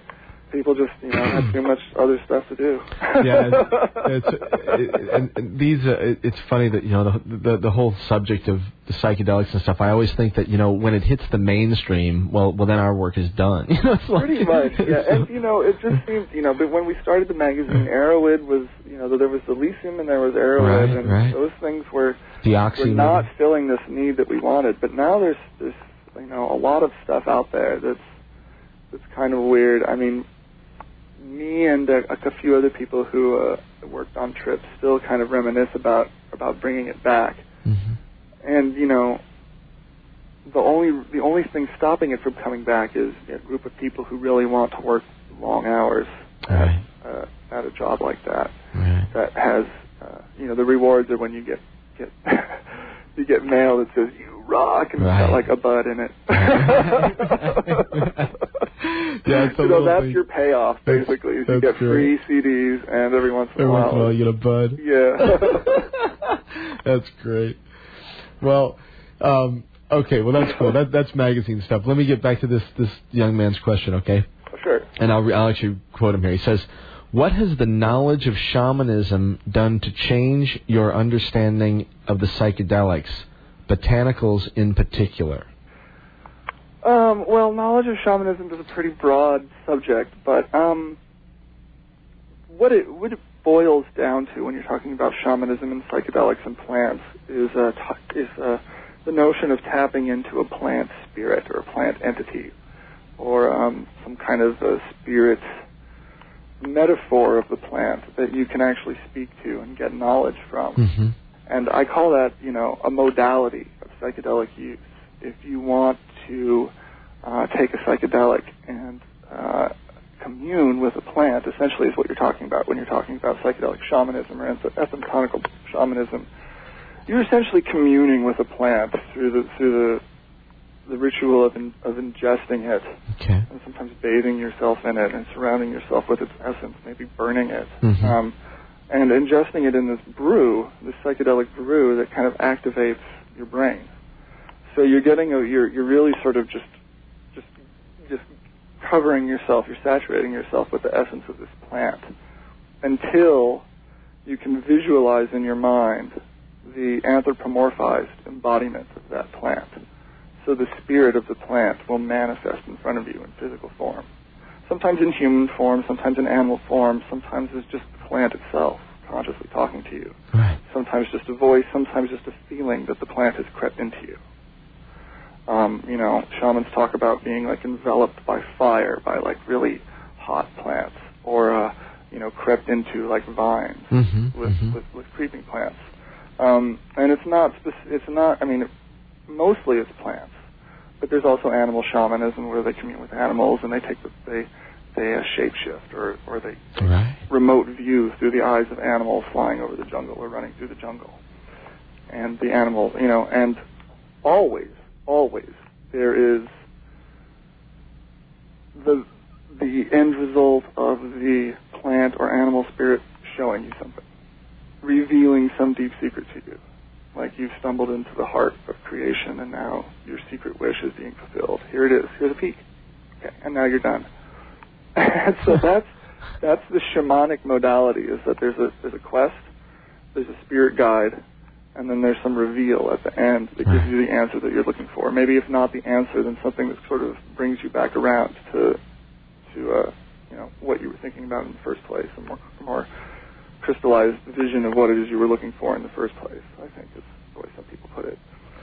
And uh, yeah, so that's the shamanic modality. And what I learned from that is um, that all of that stuff is more or less true. You know, uh, psychedelics enable you to do that, and you don't really need a whole lot of training to figure it out. You just need to understand the ritual and surround yourself with the plant or the or the or the uh, you know the iconography of, of the thing that you want to inhabit or you want to to commune with. Okay. So, you know, it's really part of this deeper understanding where you where you allow something to completely sat- saturate you sensorially until it consumes you in, a, in like a you know like a fractal hologram of itself, Hmm. and you just sort of feel intuitively what it's all about. Right. And um, I have never personally learned anything from a from a plant spirit that I thought was earth moving Hmm. but it definitely has opened my eyes to the way plants think, which is kind of a weird thing to say. Hmm.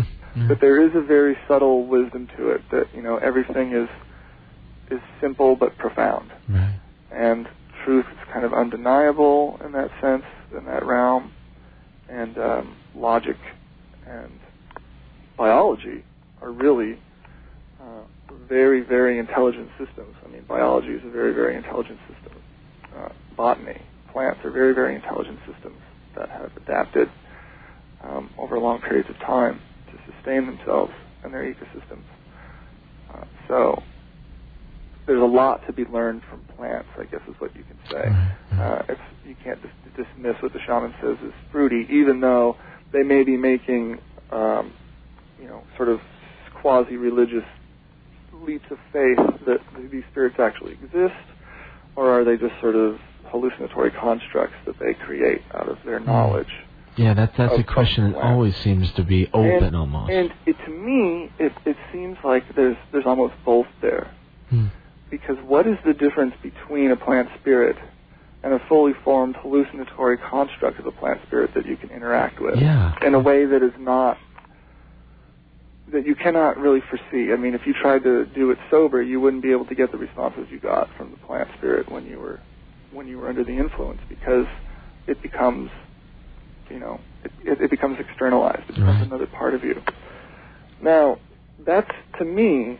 It seems like the plant spirit cannot exist without the human there to actually fully realize it Hmm, makes sense. you know the plant spirit itself is sort of just it sort of is you know and it doesn't really need to anthropomorphize like that it doesn't need a personality and it doesn't need a voice but when you want to interact with it it does Hmm. and it's up to you to build that interface in your brain but once you build that interface with your in that that interface with the plant logic in your brain that hallucinatory construct becomes like a gateway to the plant knowledge Hmm, I see. you know, it doesn't matter if it re- if it's real, if it exists out there in the in the ether, right. or whether you're creating it in your mind. Mhm. The knowledge that you're downloading is still valid. It's still you know a valid representation of reality, Hmm.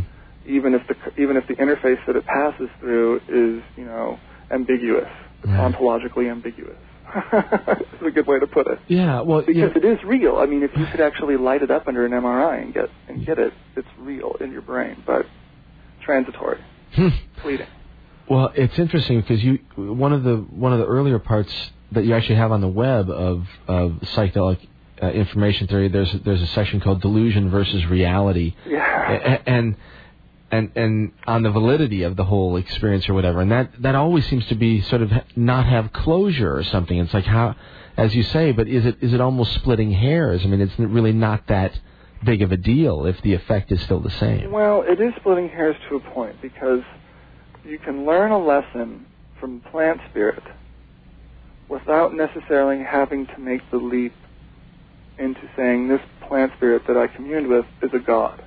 And we Hmm. now must worship it, and I'm going to make rules Right, about right. how we worship it, and I'm going to share that dogma with other people Uh-huh. as fact. This is the way it is because I experienced it.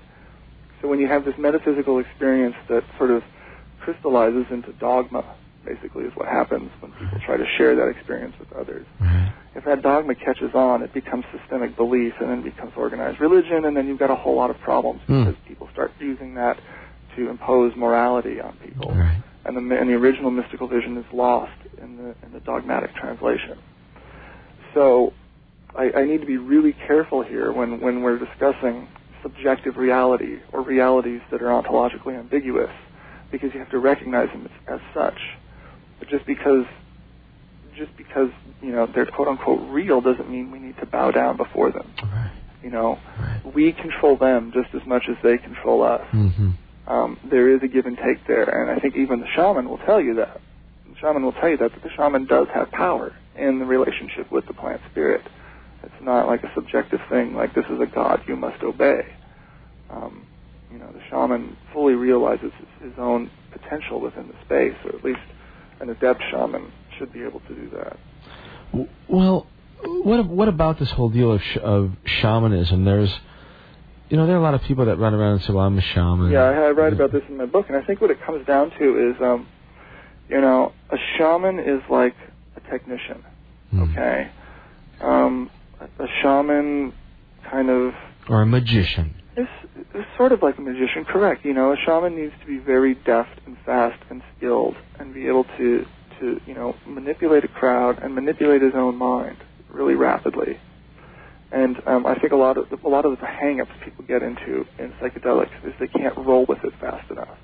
You know, there's a lot of transition happening and a lot of stuff happening very fast Hmm. and you need to be able to, you know, pick up the vibe really quick. And and kind of capitalize it, capitalize on it, and and and ramp it up into something more than what it is. Hmm. And there's a really skilled process of kind of bootstrapping the experience up into the state where everything is just, you know, gelling like you want it to, and that you know, and that's a real sort of proactive mastery over the experience. That is something more than just, you know, yeah, I do a lot of mushrooms and listen to Pink Floyd, or my friends and I like to do mushrooms and run around in the woods, or we like to drop acid and, you know, or dare, or whatever people do, you know, that that is is sort of playing with the space. You know, there's a lot of playing with the space, sort of dabbling and playing with it, and you know, going heavy metal with it, and and, you know, getting as deep, and as dark, and as gnarly as you can get. Right. But people really don't kind of understand what they're doing. They're sort of intuitively picking these things up and learning how to how to power play with it. Hmm.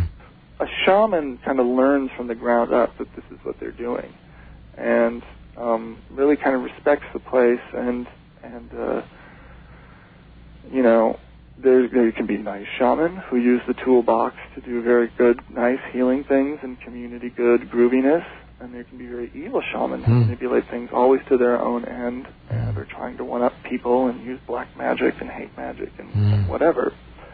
But the difference between like just a casual tripper and a shaman is that a shaman kind of knows that the experience is ambiguous and it can play both ways, Mm-hmm. right? And being able to walk that line and say, yes, I'm in the imaginary spirit realm, and no, I'm grounded in reality, and I'm actually controlling the experience from the other side.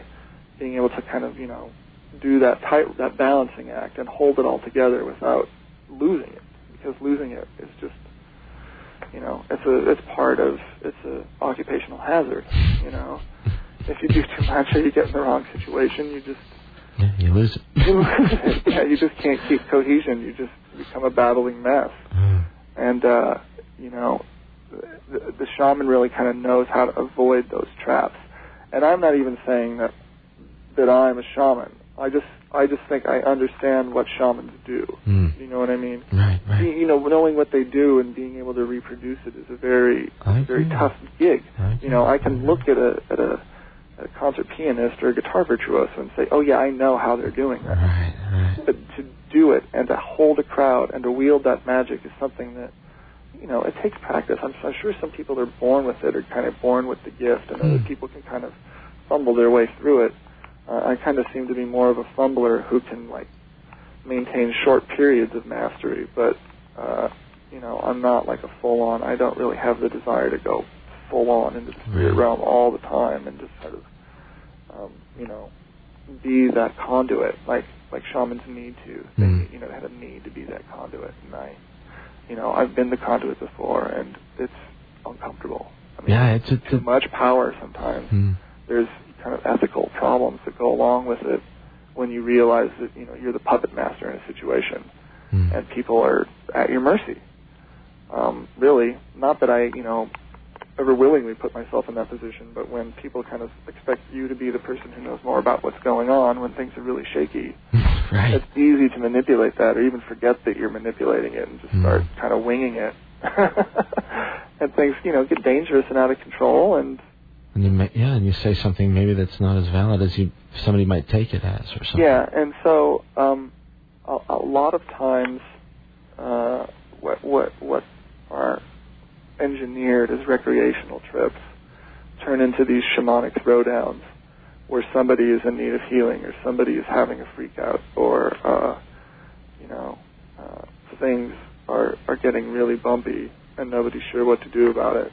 Uh there's there's a certain point where you can just sort of collapse away from the experience uh which is I think what people tend to do. They kind of fold into themselves or you can jump up and engage the experience and become really active Mhm. and doing that is is uh you know, there's something kind of magical to it, which can be really captivating or really creepy, depending on the context. Right. So, um, you know, people who really kind of cast themselves in the shaman role need to understand the, the importance of context, which is why I think, you know, DJs became so famous for a while, is because they were they were preachers who who ultimately said nothing, but they had a good baseline. And- and you know, people were ready to bow down to preachers who had no agenda other than to throw down the fat groove. Right. Because that's really what people were looking for, is somebody who could actually lay down that groove and hold it Mm. for a crowd Right. without the dogma. Very But of course, the crowd develops their own dogma, and that's where things like PLUR come from. Hmm. There was this sort of raver unity or this idealized concept of how a raver needs to live, the raver morality. Right. The raver code. Who can't hang with raver moralities are all jerks. You know? Huh. and and they get this sense of, of institutionalized righteousness almost. Uh, when really it was all about just maintaining that that good vibe where everybody could sink in together Right. and uh, and you know kind of get that sense of unity that's lacking in other parts of their lives. You know, All right, look, which, hey, uh, let me- know, which comes back to the healing aspect, and that's Right. Which, part of shamanism. right. A central uh, central part of shamanism. Well, yeah, central. I mean, there is a dark side of shamanism where you can, you know, make Yeah. people go crazy. You know, Mhm. cast spells on them, or you know, do your voodoo. Right. Sorcery. Yeah, sorcery. I suppose you can say that. Yeah, yeah. Well, uh, James, let me do a quick ID here. It's Mike Hagan, Radio Orbit, just a little after 1 o'clock, and about 11 o'clock in Seattle, Washington, where I'm speaking with uh, James Kent. And uh, so, let's get on with it. Yeah, I, I see now, uh, James, this uh, words of caution to the would-be shaman. This is this is another section of the book here. All right, all right. Yeah, I basically say that shamanism in an, in a society uh, that's comfortable with its prohibition is sort of absurd. Huh. basically you get a lot of amateurs and sketchy wannabes and uh people who are really good at it need to be really careful because you know they're one mistake away from being busted Hmm, what do you mean by that? well i mean if you want to practice shamanism in in america and call yourself a shaman Mm-hmm. and you're treating people with hallucinogenic drugs it's i mean who first of all who are you treating and why are you treating them and what is the pretext and what's the context because you know if you're giving people schedule one drugs without a license and you're kind of you know manipulating them or doing ad hoc psychotherapy without a license Mm. the fact that you studied with the Huichol Indians in Mexico doesn't really mean anything. Right. if somebody wants to file charges against you for some kind of misconduct or something that went awry, or somebody's kin, you know, somebody's brother or sister says you've been drugging up my brother, or somebody's mother says you've been drugging up my kids and brainwashing them, you're a cult leader. Hmm. You're giving them peyote or whatever Right. your shamanic cure is. You're hung out. I mean, you're really there. You really have nothing. You have no support group. There's no, there's nothing in our society which kind of makes this a legitimate thing. Although the, the Supreme Court did just recently rule that use of ayahuasca for religious use is is okay. Right. Yeah. That that that uh, that church from Brazil. Or Yeah, it was the União de, de Vegetal, and uh, they're one of three major ayahuasca religions that have kind of crept up north of the border that are active all over the world now.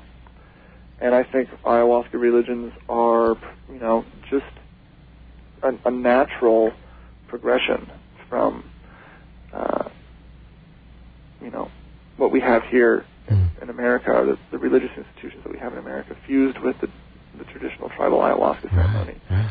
You know, I'm not really down with their dogma. I don't. I've, I've sat in on ceremonies that are very powerful, but you know, I know how. I know how how easily manipulated the psychedelic space can be Mm. uh, to be whatever you want it to be. So, um, I've known people who were very Christian, who enjoy doing psychedelics because it get, it gets them in touch with Christ consciousness, which Hmm. is what these syncretic churches are doing. Basically, they're taking Catholic iconography, like the Virgin Mary, Right. Right. and and uh, Jesus the Innocent, and they're kind of like um, it's sort of like a it's like a cross between Christianity, uh, ayahuasca, ayahuasca shamanism, and Haitian voodoo Huh. Because How's they're the voodoo come into the thing? well because in voodoo cults they really try to um, open up their bodies as vessels where their loas, their spirit elders, inhabit their body and animate through their form. This is like a this is like a big power of, of the, the voodoo ritual is being able to to animate the loa and and uh, uh, become. And this you know goes back to that. This is what the Hindus were doing back in the Rig Veda. This is nothing new. Mhm, mhm. But this is it's you know I sort of put voodoo in it because I think they do a lot of the same thing where they they, they literally try to have the spirit of, of Virgin Mary infuse them so they can they can you know speak with the the, the innocent that they can see through the innocent eyes um, and have that have you know gain strength from the from the icon and uh, you know to me one part of me says you know whatever it's you know people have whatever belief they want to believe but another part of me thinks that you know it's just another strange cult that hmm. has a different technology than the other cults. Mean, they're hmm. just using a different form of brainwashing than other cults do. So you have to. I mean, I always look at it both ways. I'm skeptical of any organized religion that uses psychedelic sacrament. Not that they aren't very nice people, because they always are. I've never met anybody in any of these groups or religions that has been anything other than 100% earnest and very Right. very reverent about what they do and just you know a believer but there's also this kind of this sort of wild-eyedness you know, it's weird because you know it just seems to pop up anytime you have a large group. I mean, even I mean, you're just mentioning a little while ago, even in the rave culture, you get something that was so benign and and and and uh, you know well thought out and well intentioned, and you still get some of that that pops up. hmm So yeah, I agree with you. I mean, anywhere you get these institutionalized things, it's sort of dangerous. I guess the, the lesson is to do it on your own. well i don't think that's well I, do it on your own is a is i think a good way to uh you know you need to be you need to be uh be like a, a Columbus to do it on your own, right? You need to be able to explore and have the courage to go back if you like run into a wall or something. Um, and not a lot of people have that strength to really make the trip. There are a lot of people who are really much more comfortable in a shamanic setting and would would gladly fly to the Amazon and go and hang out in the jungle with the with the shaman and do the whole thing Mm-hmm. and get the full experience Gosh, I don't know. you know, and be and be really powerfully taken over by that experience. But they're really sort of a passive player in the game at that point. mm-hmm. You know, they get themselves there, which is a big part of the journey. But but after that, they put their hands in, they put their, themselves in the hands of the shaman. Right. And there's that implicit trust that people going over there, that's what they're going to do. What I'm going to do when I get there is I'm going to do what the shaman tells me. They may not be thinking that, you know, in their head, but that's, you know, they're going there to have somebody play voodoo doctor on their head. Wow. you know, Yeah. why else do you do that? Right. So you go out there because you have something, some need, and the voodoo doctor takes care of it, and you feel great and go home and money well spent. You know. But Hopefully. To, but to then say, but to then say, this is my new religion. Right. Everybody needs to do this. That's taking a step. You know, people Mhm. need to, to to graduate in their own time. Right. I Um, mean, some people go to a doctor. I mean, an allopath. You know what I mean? And Sure. and, and they come out healed. And and you know the the holopath might say wouldn't agree with that. Maybe. It's like, you know, I've had some amazing, amazing transformational experiences at Grateful Dead shows. I mean, Uh-huh. talk about group mind and, and interaction with strangers. Right. I've It's like heard. just amazing beyond belief and just like this, everyone's on the same vibe and chilling and it's just perfect.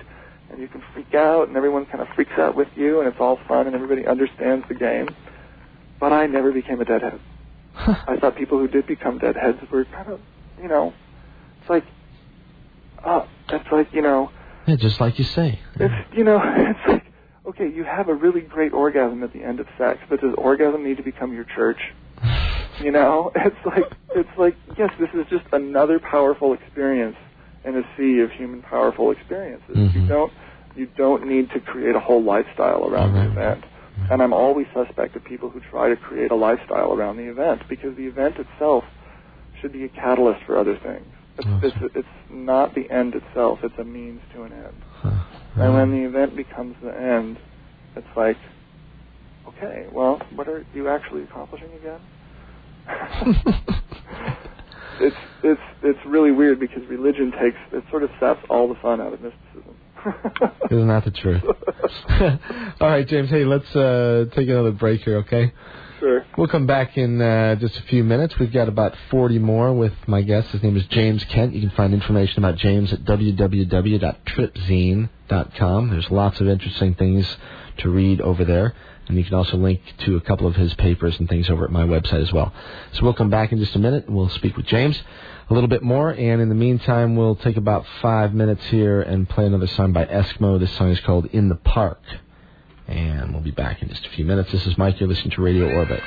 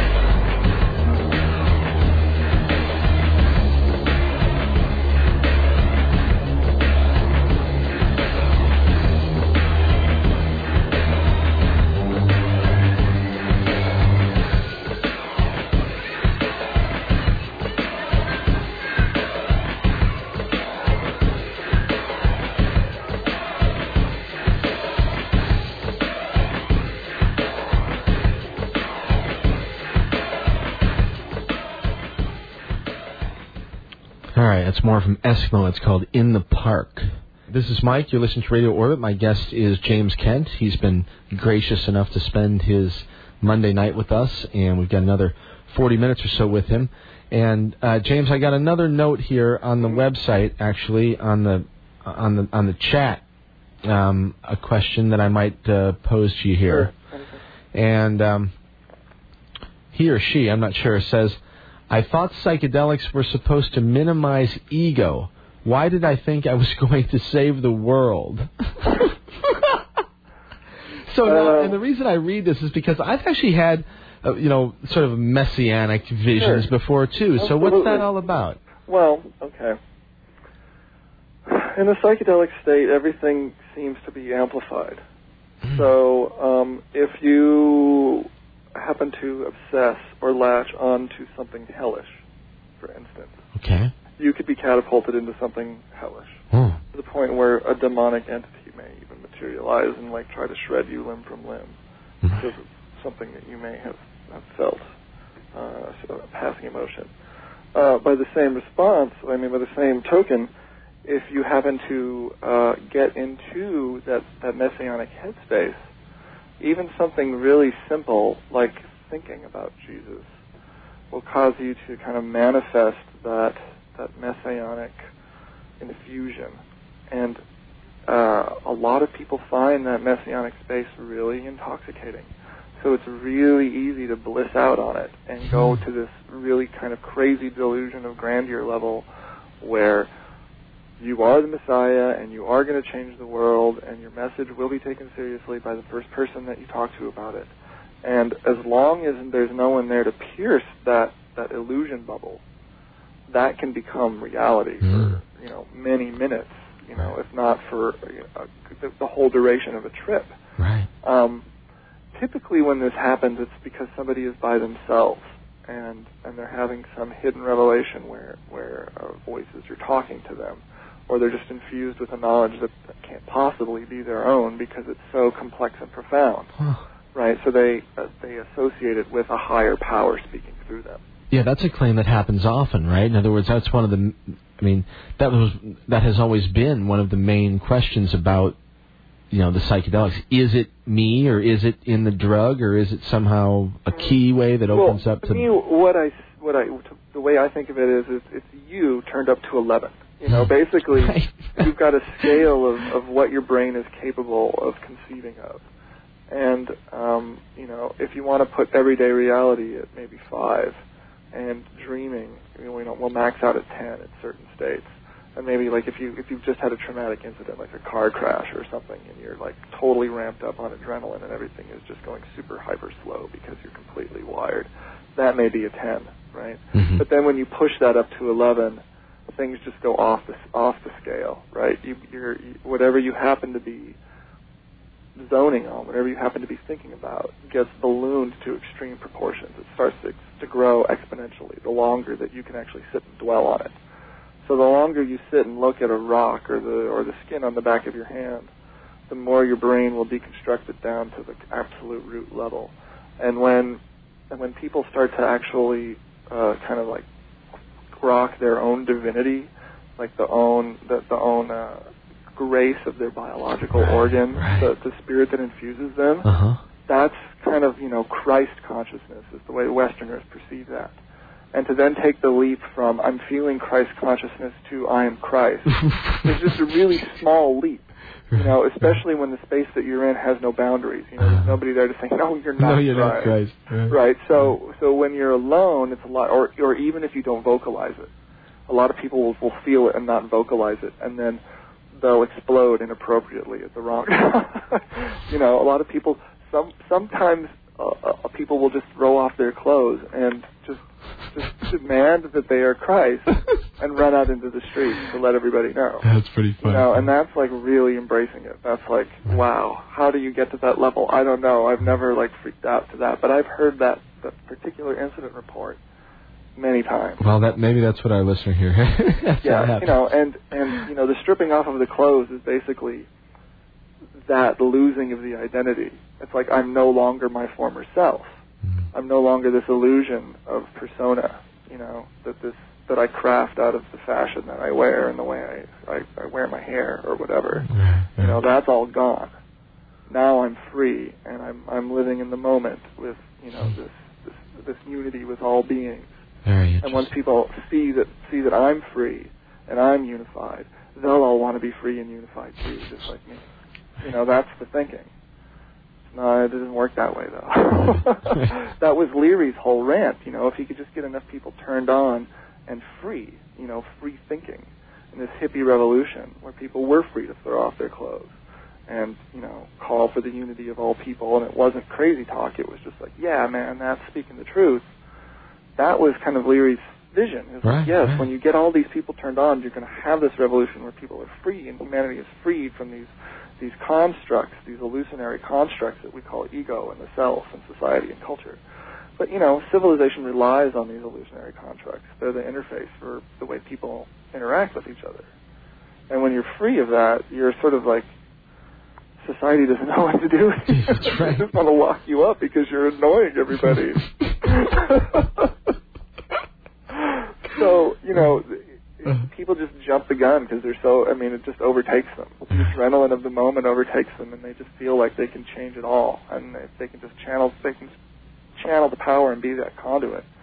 But then, you know, being able to take that message to the to the people uh, usually involves the crafting of some dogma Hmm. and the fabricating of, of the mystical experience into an actual, you know, you build a narrative. Oh yes, I was speaking and I talked to God, and God said, this. Right, this right. is the message that I'm spreading now. Uh-huh. And suddenly you have to have the rap that people will understand, and that's when things just fall apart. Right. Instead of people just saying, you know, hey, have the experience for yourself, have the unity experience, you know, touch the divine, and if you want, you know, babysitters, or if you want people, you know, touch the divine with you, let's do it. And that's fine, but you know, you don't want to get wrapped up in the I am the Messiah and I am the one who's going to free people. Right, the whole People guru are trip, gonna, all that. People will figure out ways to free themselves. They Mm. don't need you. I figured out a long time ago when I was doing a magazine. You know what? People don't need me to discover psychedelics. People will discover psychedelics without me. They'll discover psychedelics without you. There doesn't need to be a messiah. People will figure it out on their own. I mean, they have been forever. Even in the darkest ages of prohibition, people will find a way to get Mm. it, get the knowledge they need. Right. And uh, you know, it's not up to one person to be the messiah to change the world. Everybody changes the world every day by the way they interact with. it. That's right, no question about it, it. Keep it real and don't lose your head. Yeah. Is, is the lesson. Yeah. And the butterfly effect, you know. I mean, you don't have to change the world. It's real. Change little things, do That's your own right. thing. That's right. I mean, and that's really the greatest wisdom that you can find in, in, in that space is that, man, taking a breath and running the water and, you know, doing little things like interacting with people is all energy exchange and Hmm. keeping the wheels turning. And um, it's, you know, life. Life is a big cog mechanism where people interact and everybody's cog affects everybody else's No doubt. you know, as insignificant as you might feel, you you perturb the people around you in ways that have to move in your orbit to be with you. So you're actually affecting, uh, you know, the world just by your interaction. You bend to meet and sort of make like mind with other people. Yeah. And you have no your your actions are sort of ambiguous. You you have no way of knowing what the results might be, or, you know, sort of. Yeah, I mean, right. You just have to hope for hope for hope for the good. Sort of lean toward the best. or whatever. yeah. Yeah. Yeah, I know, I know. The word. See, and that's the thing is when people try to get too goal oriented and say, "Yes, I'm going to do this really positive thing and create a movement," they really, I mean, creating a groundswell is, is almost like creating the hazard for the groundswell to like fall out from under you. Right. I mean, if there's a lesson, if, there, if there's a lesson from the '60s, I mean, gosh, I mean that's sort of what happened. I guess it was Yeah. a groundswell, but man, they weren't ready for the for the reaction that just slammed it to the wall. You know, put everyone in jail, and Christ made it so so no one could even look at the stuff. And the and I think people's attitudes about psychedelics are changing. I think you're seeing it in academia, and I think you're seeing we're seeing more studies being approved, Mhm. and MAPS being able to fund more studies, uh, above board research Right. with with actual controlled substances, and that's sort of heartening. And you get the, the Supreme Court ruling that Right. With the UDV, yeah. Yeah, so uh, I don't see it too far away from the time when people will be able to have like a controlled, like psychotherapeutic, psychotherapeutic, shamanic type prescription if that's what they needed, without actually having to fly to the Amazon or um, you know do something sketchy in their friend's basement Right. or whatever. Right. right. Um, I think that uh, that uh, these are you know small steps, and people like Rick Doblin and the Heffter Research Group are are you know they realize that the stuff that they're doing now they're that are they're just like little steps, just like the stuff that I'm doing. You know, I there's no way of proving right now whether the theory that I'm trying to put forward is true or not. But what I'm trying to do is move the thinking forward so people, you know, can kind of keep keep updating the uh, the understanding of what their own brain is capable of Right. and the limits that that, that it can be put to. Um, the model that I'm working on is is based on the notion that uh, the only the only process of the brain that has the capacity to achieve the kind of output that you see in a psychedelic state from just the tiniest, tiniest little bit of substance. I mean, the only thing that makes sense is, is this notion of feedback, where you've got kind of an, the internal driver. And uh, one one metaphor that I like to use when describing it is uh, a, a friend of mine and I were having this discussion about what's real and what's not real in the spirit world. hmm I mean, he was making a very hard argument that the spirits are ontologically Real entities. solid entities Right. that live in a, in a shamanic dimension nearby that we can access under the influence of psychedelics. Uh-huh. It's some sort of a key into that realm or something. And right? my, my response to that is okay, if we can sense them with our organs, you know, our eyes, we can feel them with our, with our, with our brains, whatever, we can sense them. Mhm. That means they're physical, they have mass, they have energy, they could be sensed.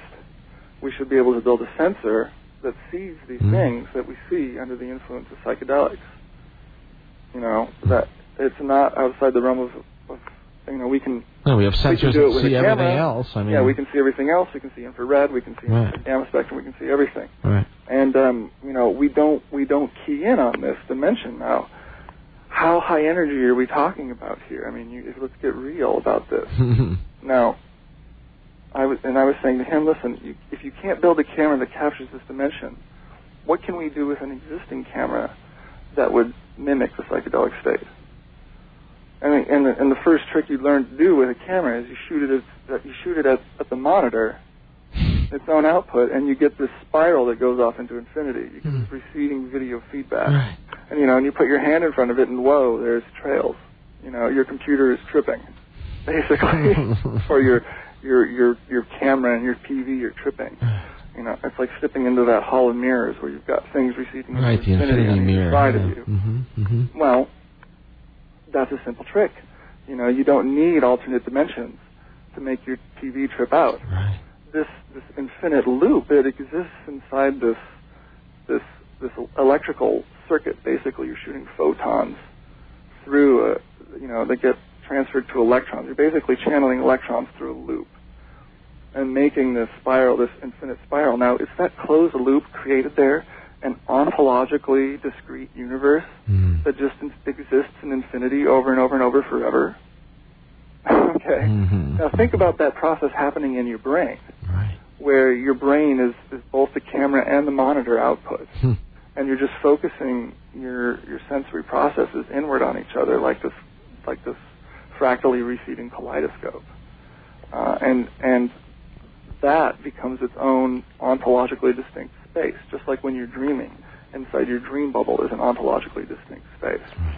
Um, you create this closed-off universe that, that that loops inwards on itself, You know, and there's like a little bubble universe right there while you're experiencing it. and James, you mentioned this fact that uh, it takes such a small amount. Like for, for LSD, for example, I mean, I th- I've heard reports or read reports that as little as like 50 micrograms could be sort of felt. You know. Yeah, yeah. I mean, and for I mean, maybe explain a little bit about that to the audience about how little. I mean, pharmacologically, that makes people go. That that alone is sort of a mystery. Mm, yeah, well, it's, you know, I think the mystery has to do basically with receptor affinity and how quickly the, the molecule is metabolized. And the, the, the, the interesting thing about LSD is its shape. A chemist will tell you that LSD has this big, clumsy shape. It's not like the other tryptamines. Are It's got this planar, yeah. Tail, it's kind of complex. and that means it breaks down slower, and that also means that it kind of has cross activity at a variety of different receptor subtypes. So it gets into a lot of different things. Um, and the fact that it takes so little to start this little chain reaction isn't really that much of a surprise in and of itself. Okay. The fact that the brain, I think, so willingly moves toward this experience, like when you feel a psychedelic experience coming on, your whole body and your whole brain, everything adjusts to kind of like make it happen. There's a there's a shift hmm. towards okay, this thing is we've got the ball rolling and it's gonna it's a it's a cascade effect that kind of needs to keep moving until it hits the peak. And when you get to the peak, you know you've hit the peak, and then that's enough. When you when you've got what you were there for, you just want to come down, and that's over. It's, Right. I'm ready to stop it now. But you know, it only takes a, since this is like a kind of feedback re- reaction that, that that fuels itself. It only takes that littlest bit of tweaking Right. to actually get get it kind of sparking in that in that feedback. Uh, it's kind of like a, kind of like a resonant feedback process that, that pushes the intensity upward. And once it starts, it sort of feeds on itself. All right. And it only takes a little little bit to start the process. Um, and if the mole- the longer the molecule stays in the body, and the, and the more of an affinity it has to the specific receptor subtype that we're talking about, the 5-HT2A receptor subtype, the quicker and the longer you'll go into this thing. Okay. There's some drugs like mescaline, you know, that have kind of a lower and more scattered receptor affinity, hmm and to actually get to the peak of a psychedelic experience like you would get on LSD, you need to do like 700 Oh yeah. Whole, yeah. milligrams It's like a big or, pile of or power. a You know. gram, Right. you know, and you actually need to work. You actually need to work through the physical process of like Consuming you know, you need to really grind into it to get the full intensity out of it. Right. Uh, whereas with LSD, it just sort of slides in so naturally, Huh. uh, especially clean LSD. Um, and of course, DMT when smoked, it's just Right. It's just immediate almost. it's so fast. It's like it's like you know turning a lever in your brain. Amazing. All right. Well, look. Let's um. The, the word catalyst comes to mind, and Mhm, and and yeah. uh, and I'm looking now at your page. Actually, the uh, the introduction for psychedelic information theory, and once again, everybody on the web at tripzine.com, and then just click through, you'll find it. Let me just read the first sentence here, James. It says, uh, "This is Chapter Three, Psychedelic Information Theory. No matter what you no matter what you may happen to believe about about psychedelics, one thing about them is evident: they are catalysts for generating information within the mind of the user." Uh, maybe just riff on that for a minute, because that that that that's that's a pretty profound statement, I think, if nothing else, and it's something Yeah. that needs to be talked about. So. Okay. Well, so much of what we think about in terms of society and culture and uh, human knowledge is what I, I refer to as echo chamber. People kind of have a set of knowledge. Culture has a set of knowledge. And things that are just known, common sense things that are known, that they toss around to each other. And smarts and knowledge and wisdom is sort of gauged on how much of these little pieces of, of, of codified wisdom you can reproduce at any one time. Now, now every once in a while, new shit, you know, for lack of a better term, new stuff comes in to the mix. And, you know, some of that comes through, you know, dreaming, some of it comes through intuition, people piecing together old ideas into new, new Mhm, stuff. mhm. But other stuff just comes from off the map. Right, It just just wow. off, flat out off the map. Like, man, how did that happen?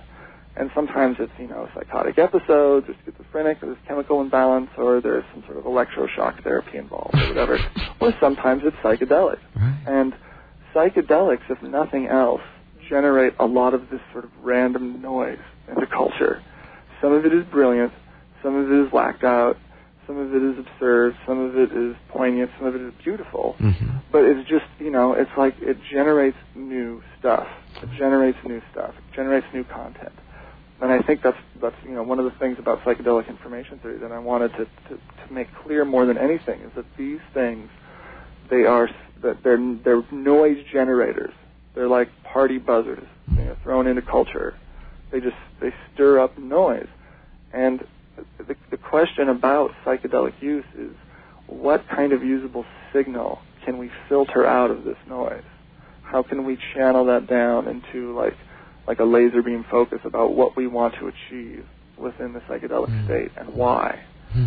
So, you know, basically trying to maximize the potential of this Oh. of this catalyst um, into um, you know end result, and it's something that you know shamans do intuitively.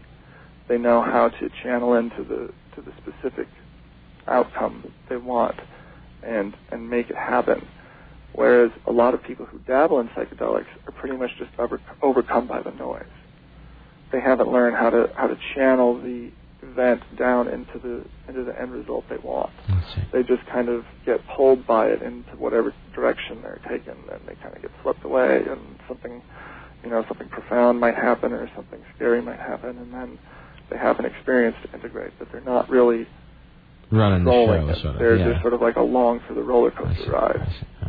I see. All right. So psychedelic information theory itself is a way to, you know, first of all, it recognizes that there's a lot of noise being generated. Hey, And within that noise is like the Grateful Dead, but within that is also, you know, a lot of scientific thinking What- and intuitive thinking that goes on in society. let me let me jump into this for a second and ask you something about it. It seems ironic to me a little bit that that that the psychedelics sort of catalyze, like you like you say, and Western culture sort of prides itself on you know creativity and innovation and this sort of thing, and it seems like they would sort of go better together than they than they do.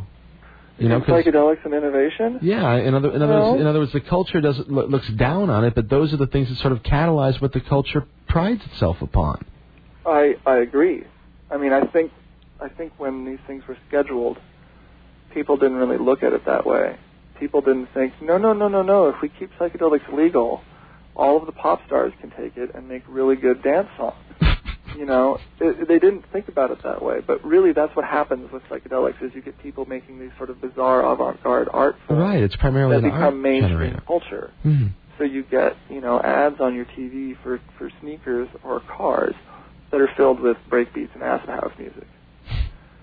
And and so that obviously came from a psychedelic influence. I mean, when you see a commercial for Starburst where everything is exploding in Right. kaleidoscopic colors Right. or whatever, Right, come on. it's like these people are obviously like the Starburst is the metaphor for LSD. You know, Yeah, putting the the, rainbow of flavors on your tongue and you know you explode into this kaleidoscopic space.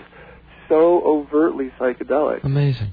but it's candy, right? They're selling candy. Uh-huh. But so, you know, and you and you see psychedelic stuff ripped off in movies. I mean, The Matrix was basically a, a techno wet dream Mhm, in mhm. this psychedelic virtual space, and that's I think you know, culture responded to that. Not just My gosh. but culture just went, yes, you know, we like that virtual, hypnotic, you know, slowed down time thing. You know, it's like we understand something visceral about that. Oh, That's yeah. some part of who we are even if they don't look at it immediately like I do and go psychedelic, because you see, I mean, you see it everywhere.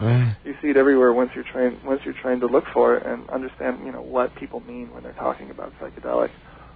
And um, so, I think people are, are, are starting to grasp that more when I say that things like that are changing. People Hmm. are starting to grasp that, you know, okay, this is something that arty and creative people do, you know, and it's, you know, not meth and it's not pot. It's something, it's a different kind of thing that makes them a little eccentric when they come out of it because now they're all feared filled with these strange avant-garde ideas, you know, and their aesthetic is maybe a little weird that we don't understand it, but pretty soon all the teenage girls are going to be picking it up. So, okay. You know, I'm I'm so amazed at these Bratz dolls that they have now, where they're like little rave girls. They're like little candy raver girls with tattoos and earrings and the short little skirts, and Amazing. it's it's I can't you know I can't believe how saturated culture has become with that that kind of psychedelic hipster iconography. It's it really is. I mean, it's it's it's absurd to some point when you consider how uh, scared people were of that whole thing Gosh, so no, long ago. Yeah, no doubt about it.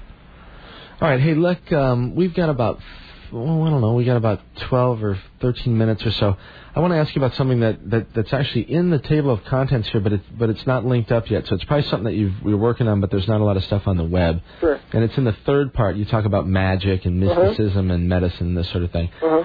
I've always had sort of this interest in magic, um, and I don't know. Maybe you could just talk about it a little bit. How how how that ties into the whole thing and what what is it? What's going on? Because there- okay. because at times there do seem to be, I don't know, for lack of a better word, magical things Right. that happen. Right. Okay. So, magic, I think, you know, if if you want to talk about magic, you want to get into a technical def- definition of what it is, and it seems to be supernatural control over the manipulation of reality, causing events to unfold the way you want them to, causing something to happen that is to your good fortune. Um, through some some supernatural means. Okay, so that's we'll, we'll we'll define magic that way because if you can if you can define how it's done, then it's not magic; it's some sort of technology. Right, right. Okay, so now in the shamanic space, when I when I talk about magic, I'm I'm really talking about the manipulation of reality, and that's not only physical reality; it's the perceived reality that people have. Hmm. So when a ma- magician does a trick, he's manipulating reality. He's manipulating what's going on in his hand or in his construction, his magic box, whatever. He's also manipulating what the audience perceives. Right, he's manipulating exactly. reality on two levels. Okay. Okay. Now, that's essentially the way magic is performed in the shamanic space. You not only need to when when people are on psychedelics, there's this there's this sense that um, the potential outcomes of the situation that you might be in are they're geometrically expanded. You Hmm. know, suddenly you're not just in a room with a bunch of people that you know. You're in a the room with a other peop bunch of other people you know, and suddenly anything can happen. You know what I mean? so it just completely maximizes that that unprobability factor, that improbability factor that that normally dictates how people interact right. right? So when something happens that maybe is just the slightest bit coincidental, or rings on the yes, I was wanting this to happen, or okay, I dropped that hint and now it's you know moving in the direction that I want it to. Um, Hmm. there's that kind of magic that happens because there's a lot of what I call sparking going on. Mhm. People are kind of like, oh, they're really suggestive, and the, and the littlest suggestion can spark a lot of things Okay. and if you're and if you're on it, if you're on top of it, you almost can know before you say something Huh. exactly what the reaction on everybody's face Will be. will be before you say it, and it almost becomes like you're in a play at that Hmm. point. Okay. Okay, so you're having a little bit of backwards causality. Wow. You see what people are going to think Yeah. a few, a few, like a half second before they actually think it, and so you can jerk them along on this chain, where you're basically running the room. Okay, and that's one kind of magic because you're you're you're you like a magician, you're setting people up to get something, and then you're dropping it on them, and then you're you're you're altering their perception of reality, right. maybe manipulating them without without them knowing it. Mhm. But you're operating on two levels. You're operating on the level where you're interacting. and You're operating on the level where you're anticipating the interaction. Okay. Okay, so that's one kind of magic. Now there's another kind of magic where things just spontaneously happen that are beyond your control. Like you, you're you're tripping and it's been a horrible day, but suddenly there's a break in the clouds and the sun shines through, Hmm. and what was a horrible trip is now the most magical, wonderful thing.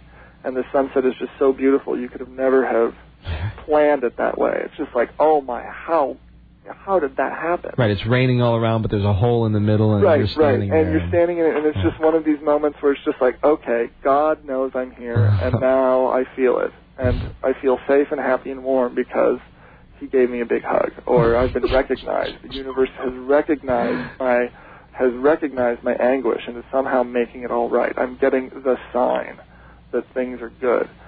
Now, again, you're you're you're basically amplifying the context of the experience to the extreme level where this was all set up for me.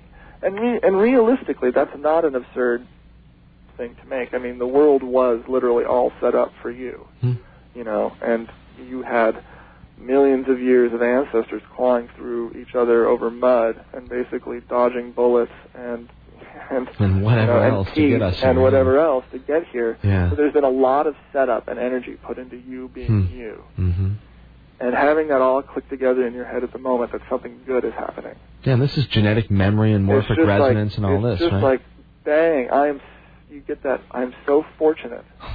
You get that? I'm so lucky that I'm here and I'm seeing the sun and I'm feeling the warmth on my face, and I, you know, maybe I was over trivialized. I mean, maybe I was freaking out on something really trivial, and it is a good day after all, and Hmm. it's not a bad trip. Interesting. And you have these magic turnarounds in your mood that happen Right. um, just you know out of the spontaneous the spontaneous interaction with with the world. Hmm. And there's you know people can what I'm saying is people can turn mundane stuff into magic moments if that magic moment is really what they need most Right. at that time. And I've seen those magic moments go down. I've actually had magic moments myself, but I've actually seen magic moments go down where I wasn't experiencing the magic moment, but I knew definitely what the person was experiencing, and I was just like, yes, okay, you get to have moments like these in your life. Most Right. people don't realize that, but you do get You to have to have them. get to have these like everything is just lined up on me right now, That's and awesome. it's good. Hmm. And being able to kind of like wallow in that and just like yes, even though you know that the rest of your life you may never actually get Might not get that again. again. right. The fact that you've had it once or twice is really enough. Just Yeah. knowing that it exists is, is it keeps you going. You may you kind of get when people say flashbacks. That's kind of what I think about when I feel like just a warm contentment that everything is just good. Life is good. It reminds me of you know that feeling that you have after really hard trips where you come out at the end of it thinking, you know, stuff that I was really psyching on is just Really not that big. not that important. And I am so lucky just to be breathing right now. I feel good. I'm healthy. Let's take life by the horns and ride it. right. You know? Yeah, no so doubt. No that's doubt. you know that's really that's that's what you want to get out of a psychedelic trip, and that's the kind of experience that you want to keep with you for a lifetime that you can't really replicate anywhere else. Uh, except through like extreme physical trial, like Right. climbing a mountain and having this grueling physical ordeal Mhm. that you have to overcome. Right. Well, you can, you can, you don't have to climb a mountain literally, but you know, when you have that experience, it's the same thing whether it's drug induced or not. Right. It's that exhilaration that makes it worthwhile. Huh.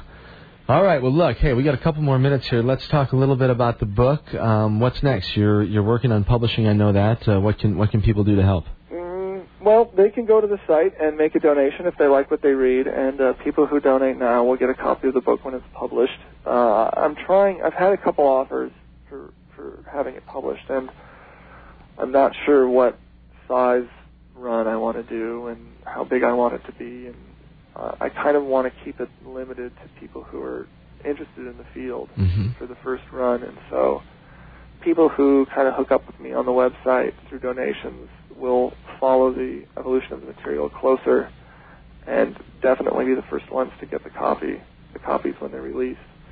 And you know, I'm I'm not really looking to be like, um, I don't really I don't really care if the book sells a lot of copies. I'm not really trying to to sell out and and, and like write a book that everybody's going to want to read because really it's a very limited audience. I've, um, I've been publishing in this field for a while. Right. You're and I- pretty familiar with it. and I so- have an idea of what the size of the audience is out there. So, you know, I'm not going to be going on like a full press tour with Random House or whatever. It's going to be a very low key uh, kind of thing for people to, you know, pick up because it's the book. It's the kind of book that I wish I had had It looks like a, it's like a great reference book, is what it looks like when it's going I to be. when I mean, first started. Because when I when I first started getting into this, I met a lot of people who were into like the I Ching and the Mayan calendar Mhm. because parents was like all over the I Ching and Right. the Mayan calendar, and I was thinking, wait, wait, wait, wait, wait, wait, wait, wait, wait. What does the I Ching and the Mayan calendar have to do with anything? You know, I, I think we've gone off course here, and I wanted to get like back to let's talk about the organ that is generating the experience. let's talk about you know how how the body works and how the mind works, and let's get back to talking about you know theories that actually kind of make sense to people who aren't willing to make the leap to uh, fairy spirits and and interdimensional portals and, right, and, and that kind of thing. Because there are a lot of people who can tune into the experience much better with with what I call a technical description Mm. of the experience than with a shamanic description of the experience. The shamanic experience kind of scares people. The technical experience they, they understand. They understand that, that there is like a, a level of control there, that they have they have responsive control over the space if they just kind of understand the technical aspect of how their brain is working. And that's what I'm trying to accomplish with this book is people to kind of like get that mastery or that sense of control over their brain before jumping into the experience because you know I had to reverse engineer it. I learned backwards. If I had a shaman or a guru or somebody teaching me how to think before I went in, it would have been easier for me to accept that modality. But I came from a very technical background, so I wanted a technical description, and that's what I'm trying to provide. So I hope people who are interested in that can can take something from it. All right. Well, I tell you, since since, uh, since you and I began uh, corresponding just I don't know a month and a half ago or so, I've I've read a whole lot of stuff from the site that I hadn't read before, obviously, and it certainly has given me a different perspective uh, on the way I view some of this stuff too. So it's uh, it's it's well worth w- worth it, I think, for people who are interested in this stuff to go and read and uh, check out some of the stuff that, that James is writing about. It's it's fascinating and pretty pretty intense, as a matter of fact. But but but gosh, uh, an amazing amount of, of experience that goes into it too, James. I mean, you you've you've been in the thick of it for a long, long time, so it's it's you know it's not uh, it's not written by by an amateur, certainly. No, yeah. I mean, I, I, I can be academic at times, but I, I really don't come from an academic background. I come from a very uh, experiential background. I basically cruised through the scene and, and ran with a lot of different people and tried a lot of different things. And, you know, I just came to the conclusion that everybody's got a different take on it, and you can't really believe the dogma or the religion because it's so, it changes from person to person and from context to context Yeah. you really got to get down to the kind of the nuts and bolts Nuts of what's bolts, happening yeah. in your brain and understand the instrument, uh, and then you can can really maximize the experience All without, right. without the baggage of the dogma. Yeah. Well, well, ho- hopefully this uh, your book is a, is a is a step towards that. So. Thanks. All right, man. Well, look, thanks very much. I appreciate it. You've been with us for two hours. It's a long time, I know, on a Monday night, but uh, it's been well worth it. And we'll get this show uh, up on the web in a short period of time here, and let let some other people hear it. So, Yeah, it's been fun. James, thanks a whole lot for all your work and for spending time with us, and uh, from my listeners as well. Uh, we'll, we'll we'll talk to you again. Okay. Best of luck. All right. Thanks. Cheers. Take care. Bye. All right, everybody. James Kent. You can find information about James at www.tripzine.com and uh, check out his new book and lots of stuff from it uh, available on the web from Psychedelic Information Theory. Again, it's uh, tripzine, T-R-I-P-Z-I-N-E dot com. This is Mike. You're listening to Radio Orbit. I'll be back with you next week. We're going to take the week off from uh, interviews and have open lines, talk to some of the listeners, and whatever's on your mind, we'll chat about. And we'll talk about some news, play a bunch of music, and I don't know, whatever else. So we'll finish things off with one more song from my good friend Eskmo. Information about him can be found at eskmo.com. And one more time to James Kent at www.tripzine.com. And we'll talk to you all next week, okay? This is Mike. Say hi on the web in between now and then at www.mikehagan.com.